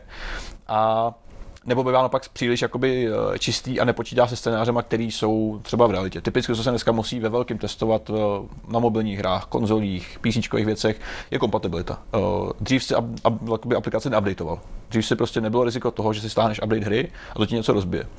To, co nám dneska přijde normální, že prostě vyjde update, toho stáneš a hraješ, je v rámci toho vývoje a releaseování dost velká věc, protože update často mění strukturu té hry vevnitř, datově a může rozbít třeba savey a podobně. To je věc, která se samozřejmě musí řešit. Dřív to nebylo, a právě v případě cartridge, tak zrovna u toho případu NBA Jam byl takový, že v tom testovacím prostředí všechno fungovalo skvěle, a nicméně, když se udělala první várka nějakých vylisovaných kopií, po té velké objednávce, kdy se objednalo 250 tisíc kusů, což je samozřejmě náklad jako prase, tak se zjistilo, že ta reálná uh, releaseová verze prostě nefunguje a že uh, když ji hraješ nějakou dobu, tak přestane fungovat kvůli nějaký špatný věci v kódu. Přišlo se na to, samozřejmě ty moment, jako tady ten Jo, člověk, všimli si toho lidi. ten jo, člověk, všiml si toho po té objednávce, která už byla zaplacená, která byla hotová, takže se nešlo úplně vyhnout tomu, že by se to zrušilo, protože už to bylo samozřejmě jakoby eh, závazný a hotový. A nicméně samozřejmě ten moment asi dokážu plně pochopit tu šílenou paniku, která nastane, když se ti vlastně začne stejkat pod počet a začneš vymýšlet jakoby scénáře, jak by si třeba nafingoval svůj vlastní smrt eh, nebo odcestoval do Mexika a podobně. Eh, Pak jste přišli na to, při nějakém jako hraní, že když tu hraješ určitým způsobem, ty kroky nejsou specifikované, tak to funguje. Nějak. Nikdo neví jak, ale prostě to funguje. No a že řešení tady toho všeho bylo takový, že se prostě vytiskly letáky, které se dávaly do toho balení, který ti vlastně říkají, jak to máš rád.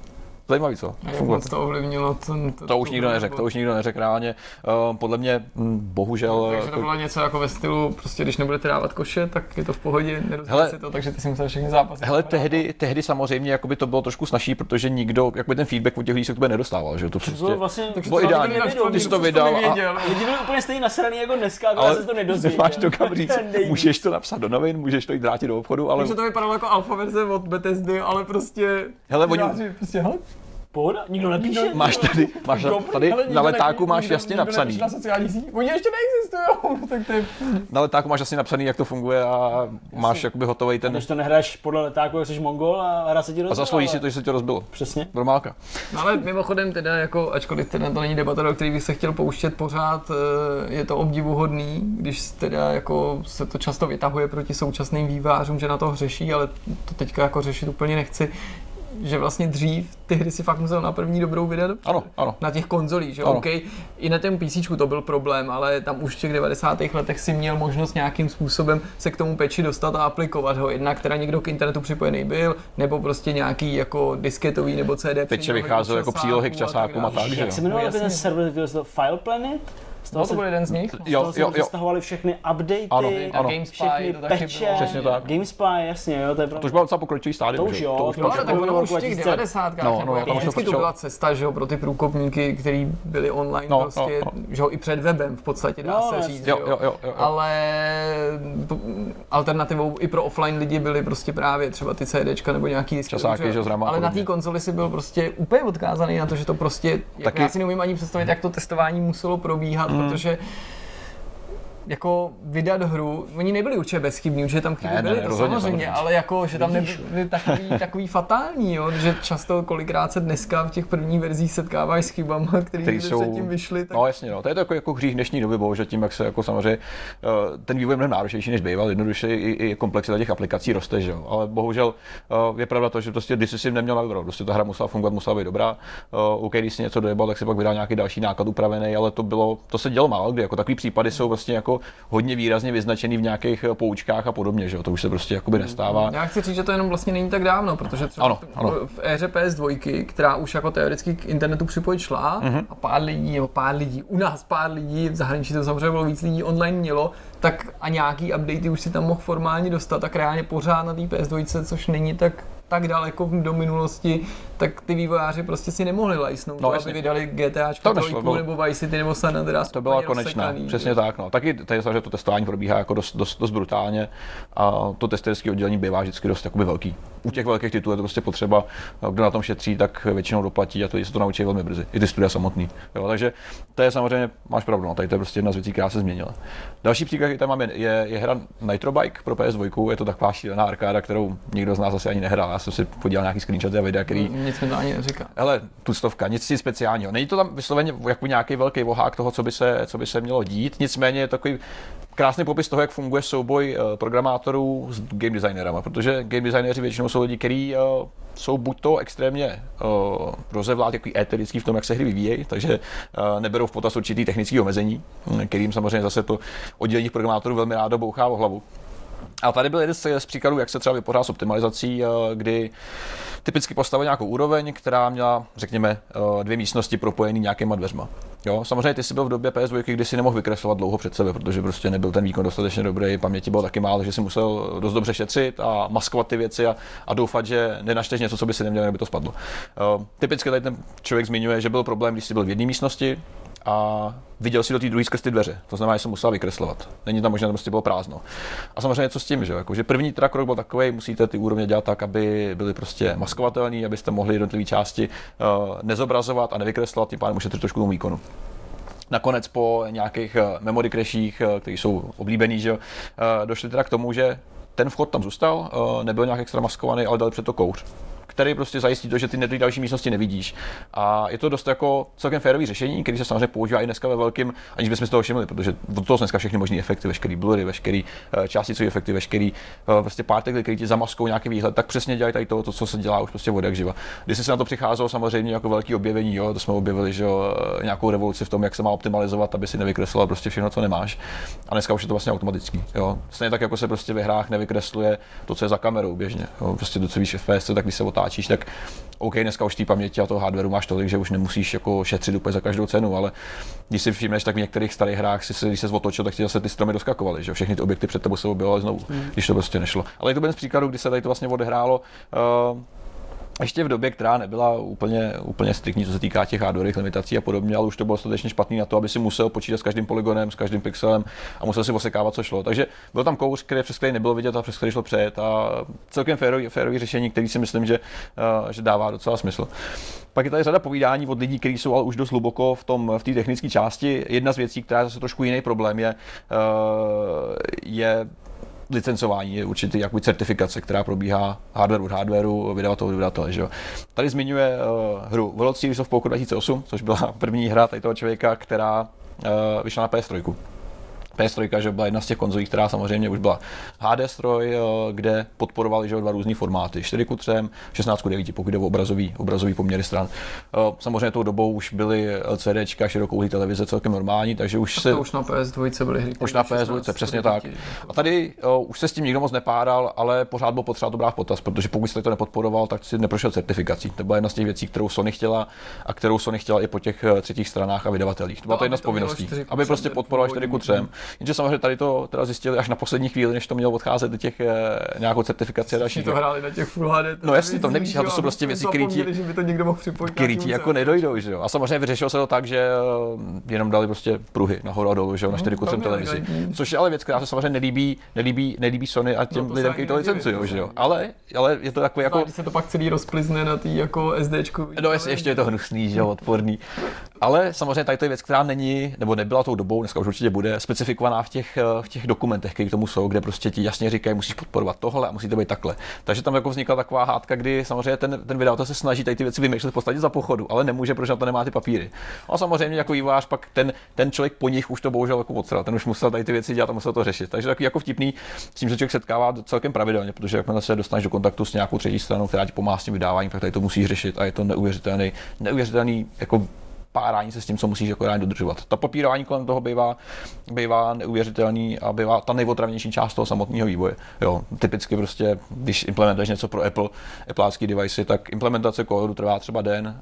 Uh, to samotné nastavování na straně Apple další dva. Prostě tak bídný to je dokumentace nulová, takže ti nikdo neřekne, takhle to možná bude fungovat. Tak to tam je. Jo, takže to je jeden z případů z mnoha, tady jsou pak další, který já si asi nechám zase na později, až bude mít nějakou slabší chvilku, tak já si zase vytasím nějaký dobrutky. Nicméně to vtipně, jak to funguje, samozřejmě ty hry jsou plné podobných věcí a je vlastně fascinující sledovat to, co se s tím děje na pozadí, protože věci, které se jako odehrávají na poslední chvíli, se něco rozbije, jsou úplně ah, nejkrásnější situace, která se prostě může odehrát, když tak je to hotový, jak to vydáš, a že jak takhle lídají ty, ty crash reporty takhle nahoru a tak jenom stojíš a přemýšlíš, jak by se, se, jak by se, se zabil. Takže tady to bude z mojí strany všechno. Uh, Kolik se teďka stahuje za minutu? Kde? Co? No, ty vaší hry? Ty vaší hry mě mm, kouknem, kouknu se potom, kouknu jedeme, se potom. Jedeme soutěž. Jedeme soutěž, no, soutěž nebude. Průběžný výsledky nebudou až finální. Až finální. My půjdeme teďka asi na finální část, já už nemám nic. Kluci. Určitě. No, ta bude nabušená. Ta, no, ta bude nakrmená. Přestoupíme do poslední části. Jsme na konci Vortexu číslo 29. Eh, Jak tady padlo předtím, než jsme znovu roztočili naše kamery, tak eh, Jirka má celou řadu nikoliv novinek, ale stařinek a nějaké typy, hvězdné typy. Tak eh, to asi odpal, Jirko, protože ty jsi nás už tady týzoval, že to bude fakt dlouhý Ne. a fakt nadušený, takže to fakt chci vědět a fakt tady chci být dlouho. Půl hodiny, pojď. To první je takový rychlej tip, to není Ah. žádný dlouhý povídání. ty, puste timer a jdem. A sice, že 10. až 13. května proběhne na Holešovickém výstavišti akce Svět knihy, na kterou přijede Alejandro Žadorovsky. A, pan Duna. Pan, pan nerealizovaná Pan Duna, nerealizovaná Duna. který je taky autorem několika komiksů, na kterých spolupracoval samozřejmě s kreslířem, on je scénárista, kromě toho, že je režisér a tak a spisovatel. Eh, Některý z nich vyšli i v češtině, jako třeba Inkal, že jo, tím spoluautorem je slavný francouzský eh, komiksový kreslíř Mebius Mhm. a myslím, že to je jako poměrně jedinečná příležitost se s tím tím člověkem setkat. Ono už mu taky bude jako docela Protože on není nejmladší a je to vůbec poprvé, kdy v Česku je, kdy Česko navštíví a objeví se na takovýhle akci.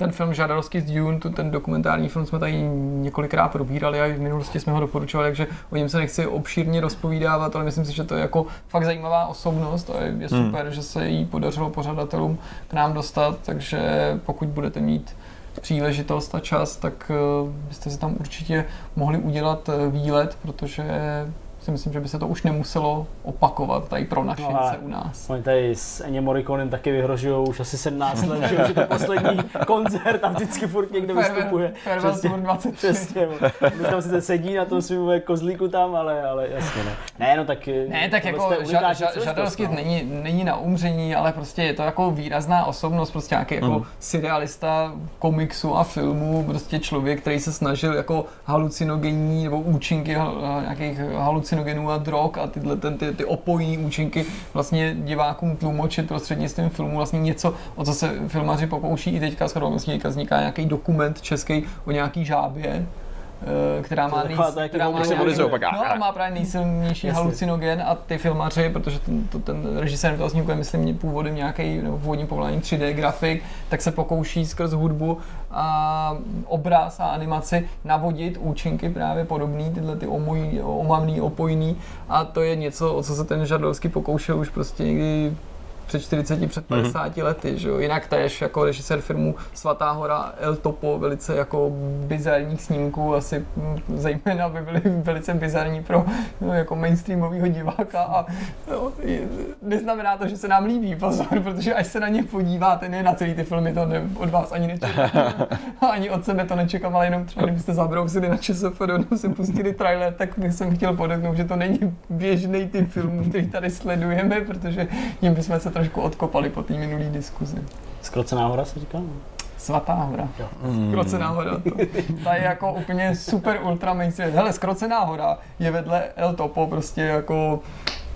Spider-Man nebo to na zběsilé, nebo něco takového. Že to, Okay. fakt, to fakt je úplně jako trošku, trošku jiná liga. No. A to by se k té Duně hodilo, ale to je, to je na jiný povídání. Možná ta další adaptace, kterou, kterou chystá ten Villeneuve, tak že by se mohla nám taky trefit do vkusu. No ale jinak mám jako tři právě takový jako televizně filmový, seriálový vstupy. Sypej to. Vstupuj. Jednak teda jsem si vzpomněl, až po minulém natáčení, jak to bylo, myslím, že to bylo minulé, když jsme byli ukončený tady Ostrahou, Před minule. Myslím, To bylo před před minule. minule, Předminule. že vlastně eh, v každém případě už před x dny skončily Akta X Mhm. a že jsem se k ním zapomněl vrátit.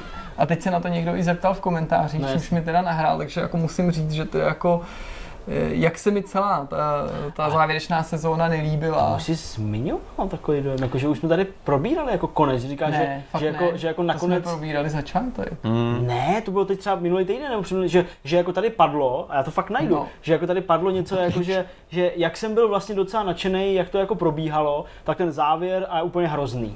A tohle Fakt? tady, tohle, ale a shoduje se to s tím tvým názorem teďka, který jsi chtěl vyjevit? No, Tak, tak jsem ti to říkal očividně. soukromě. Hele, možný to je, tak jestli jsem na to zapomněl, Nevím, tak jsem nevím. ještě, ještě větší jako sklerotik, než jsem si myslel. Tak, Prostě v pokročilé fázi. 20 nebo kolik?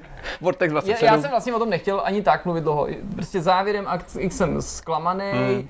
Očekával jsem, že to takhle dopadne, protože prostě oni pomocí dvou zkrácených sezon jako zcela nabourali prostě celou mytologii, celý ten to kánon. bejt, a, jakoby. jasně, a úplně to jako zahodili, přičemž tedy jako reálně se té mytologii nabouraný ještě věnovali čtyři epizody, vždycky ta poslední, první a poslední té dané sezóny. A jestli v té předchozí sezóně ten první a poslední díl to úplně rozstřílel, měli jsme pocit, že dál už nejde zajít, tak v této poslední ten první to takovým způsobem rozbombardoval, že já jsem jako od toho posledního už ani neměl očekávání, že by to spravil. To nebylo možné. To, to nebylo možné, to bylo jako do, do toho posledního dílu jsem vstupoval s obavama, nebo jako ne obavama už, ale jako rezignací mnohem větší než do posledního dílu Lost, že už jsem neočekával vůbec jako že by se to mohlo napravit, protože oni to všechno vzali, všechno zahodili, všechno převrátili, ale ten, ta, ta, ta, ta grandiozní plejáda nesmyslů, která, kterou tam jako rozehráli, ta jako pro mě předčila to negativní, co jsem od toho jako očekával, protože oni se ani nepokusili cokoliv z toho jako navázat, spravit a místo toho tam naflákali ještě deset dalších úplných jako haluzí, takže jako ten seriál pro mě naprosto zničili. A kdybych to byl býval věděl, tak bych sem nechodil, tak eh, bych se na ty, jako, já prostě pro mě ty dvě sezóny neexistují. Mm. A pokud jako by mi někdo věřil, nebo, nebo nemusí mi věřit, spíš jako kdybych já někomu do té míry věřil, abych si nikdy nepustil, tak bych byl spokojenější, protože to fakt do značné míry pro mě jako negativním způsobem ovlivnilo ten zážitek a ten z těch předchozích Mm, let mm. a jako prostě jako ničím se to s tím nemá nic společného, je to prostě špatný, nepodařený, prostě od toho pryč. Myslím, že hřebíčkem do rakve tohohle mýho zážitku bylo, že po letech vyšla mm, hra inspirovaná Aktama X, má to mobilní hra, a je to samozřejmě takový ten divno casual titul, ve kterém jako máš najít ty x skrytý předměty na schovaný, no, jasně, takže to no. jako bylo asi pro mě tak jako, že už jsem jako taková jako rána z milosti, jo, že prostě, no tak tak.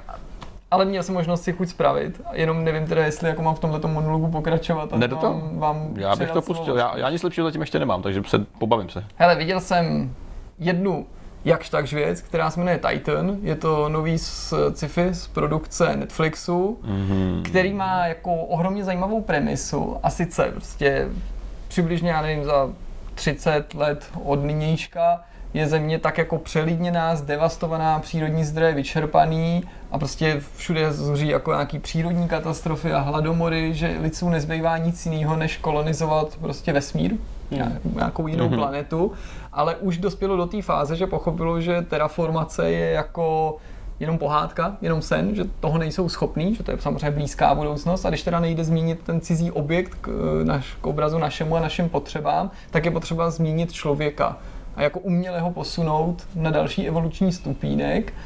A to se mi zdá jednodušší, než jako planetu přetvořit. to se jim zdá jednodušší, prostě taková ta To premisa je že k takovému jako závěru došli. Nejde silou, jde to větší silou. Přesně. ty sleduješ ten příběh z, pohledu jednoho konkrétního vojáka, ale ten je součástí skupiny vojáků vybraných nejlepší, nejlepší, z nejlepších prostě z celého světa v rámci NATO.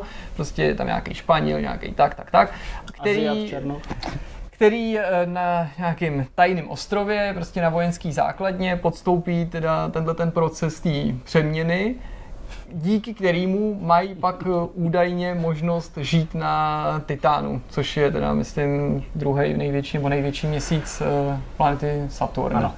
A jak eh, se dá očekávat na začátku, tak se to moc nevyvede. Hlavní roli tam hraje takový ten právě, co ty jeho filmy nesleduju, takže asi řeknu špatně jeho jméno, ten Sam Worthington, nebo asi víte, koho Asi. myslím. Asi to je. Asi třeba. A, ale ten by mě teda jako nelákal, ten mě spíš odrazoval, ale jednu z vedlejších důležitých rolí nebo postav tam hraje Tom Wilkinson, což mm-hmm. je jako super herec, jehož teda samotná přítomnost už hned v úvodu naznačuje, že se tam něco stane, protože on když jako stvárňuje nějakou jako postavu, která má je hodná, tak se tak většinou do 30 minut ukáže, že má nějaký postranní úmysl.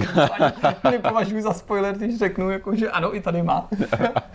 A je to hrozná škoda, že se to přibližně v polovině zlomí a změní na úplnou jako WTF, prostě šílenost, prostě, která přestane dávat jakýkoliv smysl a lidi se tam přestanou chovat jako normálně, protože ten, ta premisa je nejen dobrá, ale i ten začátek toho vyprávění je přesně takový typ filmu, co mě se líbí. Mm-hmm. a toho sci-fi, jako že to je jako ukecaný, jo, někdo o tom přemýšlí, teď ty sleduješ, jak postupně ty lidi, kteří se zapojí do toho výzkumu, jak se mění a každý trochu jinak a najednou oni ty věci se jim to vymkne z rukou a vidí, že ten výzkum jako je poněkud nevyspytatelný, že ta cesta jako není jenom jedna té evoluce, ale že každý teď jeden má nějaký křídla, další žábry, že to začne ovlivňovat jejich psychiku, teď nevíš, kdo jako přežije a kdo ne a jestli se opravdu na ten titán vypraví, protože cílem je teda vyšlechtit takového člověka, který tam jako um, přežije v těch mrazech a v atmosféře bez kyslíku a tak dál. A ale jako přesto, že teda Okay. okay. nakonec to hodnotím maximálně tak jako průměrně, mm. takovým tím svým přísným měřítkem, tak si myslím, že to stojí za zkoušku. Jako ten závěr je takový, že tak skoro jako si člověk říká, "Hm, tak ale je tam pár jako momentů, díky kterým nelituju toho sledování. Mm-hmm. Mhm. A na samý závěr tu mám věc, kterou doporučuji jako všema deseti. Je podle mě jako seriálová událost roku 2018, na kterou se bude jako vzpomínat Wow. a která se bude jako na konci roku nebo začátkem příštího roku citovat v souvislosti s nějakým udílením cen a to je nový seriál eh, z produkce televizní stanice AMC, z produkce Ridleyho Scotta, jmenuje se Terror je inspirovaný skutečnýma událostma, výpravou z roku 1845, kdy se lodě Terror a Erebus britského královského námořnictva vydali hledat eh, takzvanou severní trasu, nějakou námořní trasu, kterou by šlo jako spojit nebo přeplout z Atlantického oceánu do Tichého oceánu. To nejde. Země je placatá, to nejde. Chudák, zničil si celý seriál. Zde jak to utnul. Nejde. Ano, přesně takový lidi jsou na té lodi.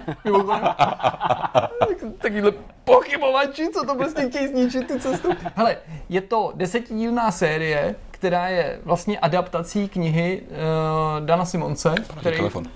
děkuji ti, který se proslavil uh, jako k- knižním cyklem z science fiction Cantos Hyperionu. Mhm. Je prostě hrozně známý. Tohle jsou trochu netypické vody pro ní. Doslova do písmene vody, počet to na vodě. dobře, to bylo slabší. A míchá to jakoby fakta s fikcí, tak přesně jak to mám já rád. Mm. Je to jakoby historický seriál, ale s prvkama jako nadpřirozené. Je tam nějaký eh, inuitský mysticismus do toho zapojený, eskimácký folklor. Ale ta, už ta samotná původní výprava, ta skutečnost je tak zajímavý, hmm. že prostě já jsem tak rád, že si to někdo vybral jako látku pro seriál, miniserie, navíc to bude uzavřený, není to jako první desetidílná sezóna, je to prostě natočený a bude to Hmm, hotový. hmm. Oni řekli, že kdyby v nějakém teroru pokračovali, tak se to bude týkat něčeho úplně jiného, takže to bude od Arce. Je to perfektně obsazený. Prostě výprava je jako skvostná, jak seš na to těch, hraje? těch nových. Hele, hraje tam třeba ten uh, Sirian Hinz, mm-hmm. který hrál třeba v Římě eh, nebo v Mnichově eh, a tak. Samých velkých měst. To. je cestovatel nějaký? To nevím, jestli je reálný smích, nebo jestli to nějak... Je to, To je nějaký... Ho, ho, ho. ne, to je dobrý, um, já bych jako chtěl nalákat zase znova na to, jako na tu, na tu výchozí látku tohoto toho filmu. Ty lodě se ztratily beze stopy v, to, v té polovině toho 19. století. Hmm. A prostě ty námořníci samozřejmě byli prohlášený za mrtví za pár let. Díky jako mm, třeba v době z toho velícího důstojníka bylo v té době mm, i po její smrti samozřejmě podniknuto počet expedicí, které měly pátra po osudu těchto těch dvou lodí, při níž bylo ztraceno víc životů, než v té původní výpravě, jak už to tak bývá. A vraky těch lodí se podařilo vypátrat skoro vlastně teprve nedávno, v letech 2014 a 2016. A přesto ty vraky, ty se podařilo najít tam někde prostě potopený, to moc nepřispělo k objasnění toho, co se stalo. A to je na tom totiž to nejzajímavější, že to totiž obestírá úplně fantastická záhada, se kterou právě si ten seriál hraje a tam Jo. jsou zapojený ty fantastické prvky. Mhm. Mm-hmm. Co se tam totiž stalo, protože se nenašly skoro žádný deníky, žádný záznamy. To, co se našlo, je úplně zmatený nebo úplně jak kdyby to prostě napsal někdo na horizontu událostí, jakože úplně divno záznamy. Eh, Ačkoliv jsou stopy, že někde přezimovali třeba to a tam ztratili nějaký lidi a ještě asi nebyli úplně pobláznění nebo co se jim stalo, mm-hmm. tak tam nenechali navzdory nějakým nařízením a námořním tradicím žádný v nějaký mohyle prostě nějaký mm-hmm. záznamy. Spekuluje se o tom, že se buď je zdecimovali nemoce, nebo že prostě se otrávili olovem, protože to byly plachetnice, ale vybavený párním pohonem, který byly jako na svoji dobu velice pokročilý, protože byli jako vyhřejvaný, mm-hmm. měli odsolovačku, protože potřebovali odsolovat tu mořskou vodu na, na, na normálně sladkou, aby je mohli používat ke chlazení těch párních strojů a samozřejmě taky teda jako na, na vaření a na pití, takže to olovo se řešilo. Našly se nějaký kosterní pozůstatky, které nesou jasný stopy kanibalismu, což je No, hlad, no. vždycky zajímavý, ale prostě v podstatě Jasně. jako No tak to je to je- zajímavá látka na proskoumání. asi, asi nemá smysl říkat víc, je to prostě To ne. eh, en, enormně zajímavý a ten seriál hrozně dobře natočený, dobře zahraný, prostě napínavý. Už je ukončený. Podívejte se na to. Je dostupný už komplet, nebo ještě? Minulý týden šly naraz první dvě epizody, u nás to dává AMC taky, i v češtině, i jakoby s českým dubbingem, který je teda mimochodem hrozný, i jako v původním znění s titulkama. počítá. V Americe už měla premiéru oficiálně třetí epizoda tenhle týden. U nás jde dneska, když my natáčíme teďka ve čtvrtek, ale koukal jsem, že se psalo, že po internetu už uh, rotuje i čtvrtý a pátý díl, který zřejmě někde utek. Super. Že ho buď někdo hacknul, nebo, nebo prostě hacknul, Super. hacknul díl. Hacknul Jako jsme taky dost. No, že ho prostě asi někde utek, nebo ho někdo prostě ukradl. Ale ten seriál, jako já jsem jako musíte se na to fakt dívat, protože mně to přijde fakt jako neobyčejně jako Ok. povedený. Samozřejmě ze mě hodně mluví to nadšení pro tu, pro tu historickou Hmm. látku, ale prostě vidět tyhle ty špičkový prostě britský herce jako v televizní produkci, která ale má všechny ty jako aspekty toho jako velkofilmu, to, to, to je prostě úžasný, no. Přes to je všechno. Já nemám, já bych rád podpořil tohle povídání nějakým svým zážitkem, ale bohužel nic moc extra jsem nezažil. Byl Velikonoc, tak jsem byl doma se podívat, tam jsem jedl, spal, víc jedl a víc spal a pak jsem šel se do práce, takže bohužel z mojí strany nic, nic speciálního se neodehrálo. Zdeňku, máš ještě nějakou, nějaký specifický zážitek, o který by se chtěl Ale podělit? zážitek ani ne, akorát mě jako potěšilo, že konečně jako se začalo něco dít kolem uh, Spidermana od Insomnia Games, Pravda. uh, takže konečně víme, že Datum to, vydání. že, to vyjde, že to vyjde v září, mm-hmm. začátkem září, tuším 7. že to Jo. bude, myslím, že to říkám A dobře. sedmička tam byla. Uh, 7.9. exkluzivně pro PlayStation 4, mm-hmm. kolem čehož neustále, jako neustále se jako debatí, jestli jako, To čas, jak to jako myslej, jako jestli fakt jako jenom na P4, nebo jestli toto, hele, já jsem s tím počítal od začátku, Já no, taky, že to bude právě no. exkluzivní Původně o tom P4 tak mluvila, ale tak možná Mluvili se o to tom- uvolní jako třeba Oni- ten crash, že jo? Nebo Jasně, něco. oni sami, oni sami jako, zase nevím, jestli je to jako součást jako vtipu, nebo jestli to myslí vážně, ale na Twitteru, když se jako někdo zeptal, a kdy to uvidíme na Xboxu, nebo jako to, tak odpověď byla never, tečka. To je docela rezolutní, jako no. Tak To to, nevypadá jako vtip. to nevypadalo jako vtip, takže, takže nevím, takže jako OK, tak eh, aspoň, aspoň o tom něco víme. No a v zásadě, v zásadě nic. No já myslím, že můžeme prozradit, to asi není tajemství a myslím, že to není ani jako eh, informace, která by podléhala jakýmukoliv utajení, i vzhledem k tomu, že se to eh, objevilo napříč nějakým českým internetem, že velmi velkoryse jsme získali k recenzování God of War, hmm. takže spoustu dní před vydáním, 20. to myslím vychází, To je pěkný. tuším, tak uh, máme k dispozici God of War a uh, docela dost před vydáním budeme moci se s vámi podělit i o naše dojmy mm-hmm. a vlastně verdikt, takže recenze vyjde uh, v rámci samozřejmě videí, který vydáváme. Takže to je taky jako super zpráva a uh, mimochodem ten kód funguje a ta hra běží, Oh, takže to můžu jako potvrdit a víc, víc bohužel říct nesmím a nemůžu. A Už uh, teď vidíme, že ta hra funguje. vidíte, A dá Slyšeli se- jste to prvně ve dá se hrát. takže ta hra funguje. Že Což se dá vykládat tak, že ta hra funguje, jakože jde zapnout, anebo, No. že ta hra funguje. To se dá jakože jakkoliv vykládat, ale prostě vykládat Nemůžeme. eh, kód, který máme, tak běží, takže je to fajn. Není to žádný jako, že bychom čekali na nějaký, nějaký prostě jako nějaký odemknutí, takže uh, máme ji takhle, takhle hodně brzo. No a v zásadě, nevím, to je tak asi jako Mm, všechno. mm. No, na kanále pořád přibývají videa a tak dále. Bývají zdatně. My už teď stoprocentně můžeme říct, eh, i když jsem nervózní stále trošku, že zítra, tedy v pátek, eh, točíme ve čtvrtek, tak že zítra v pátek proběhne eh, nějaká tedy jako více či méně slavnostní eh, uzavřená eh, promítací session našeho dokumentu o KCD a pak už by to nemělo snad dlouho trvat, abyste se na to mohli podívat i vy. Už, Super. jako, už vystřelíme zítra, takže jsem vlastně docela rád, Hmm. že už jsme to po dvou a půl měsících dokázali takhle dotlačit, nebo vlastně ne, po dvou a půl, ne, po dvou.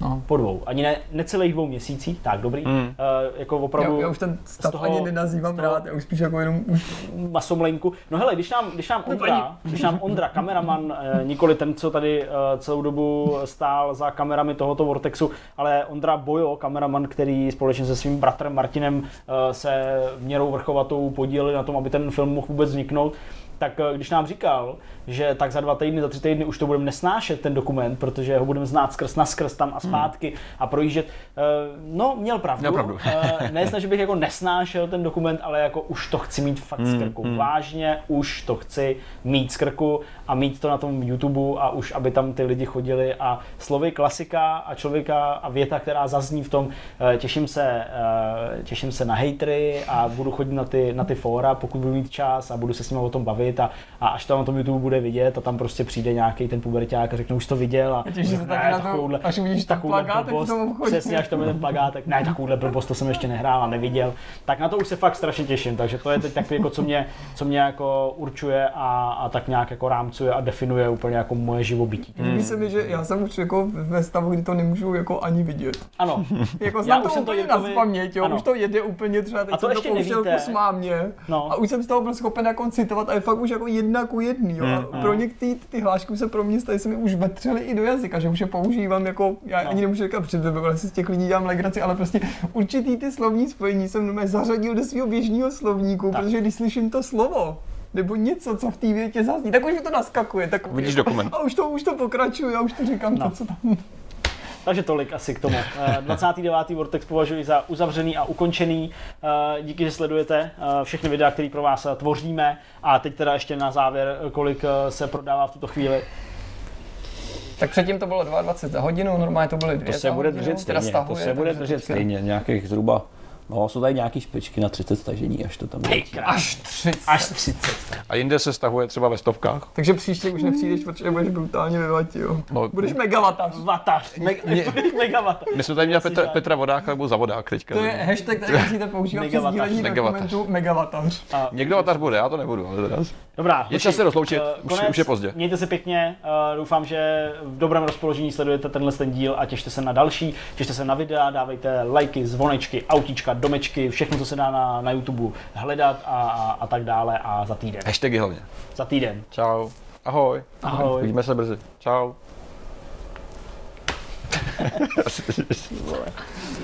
Končíme.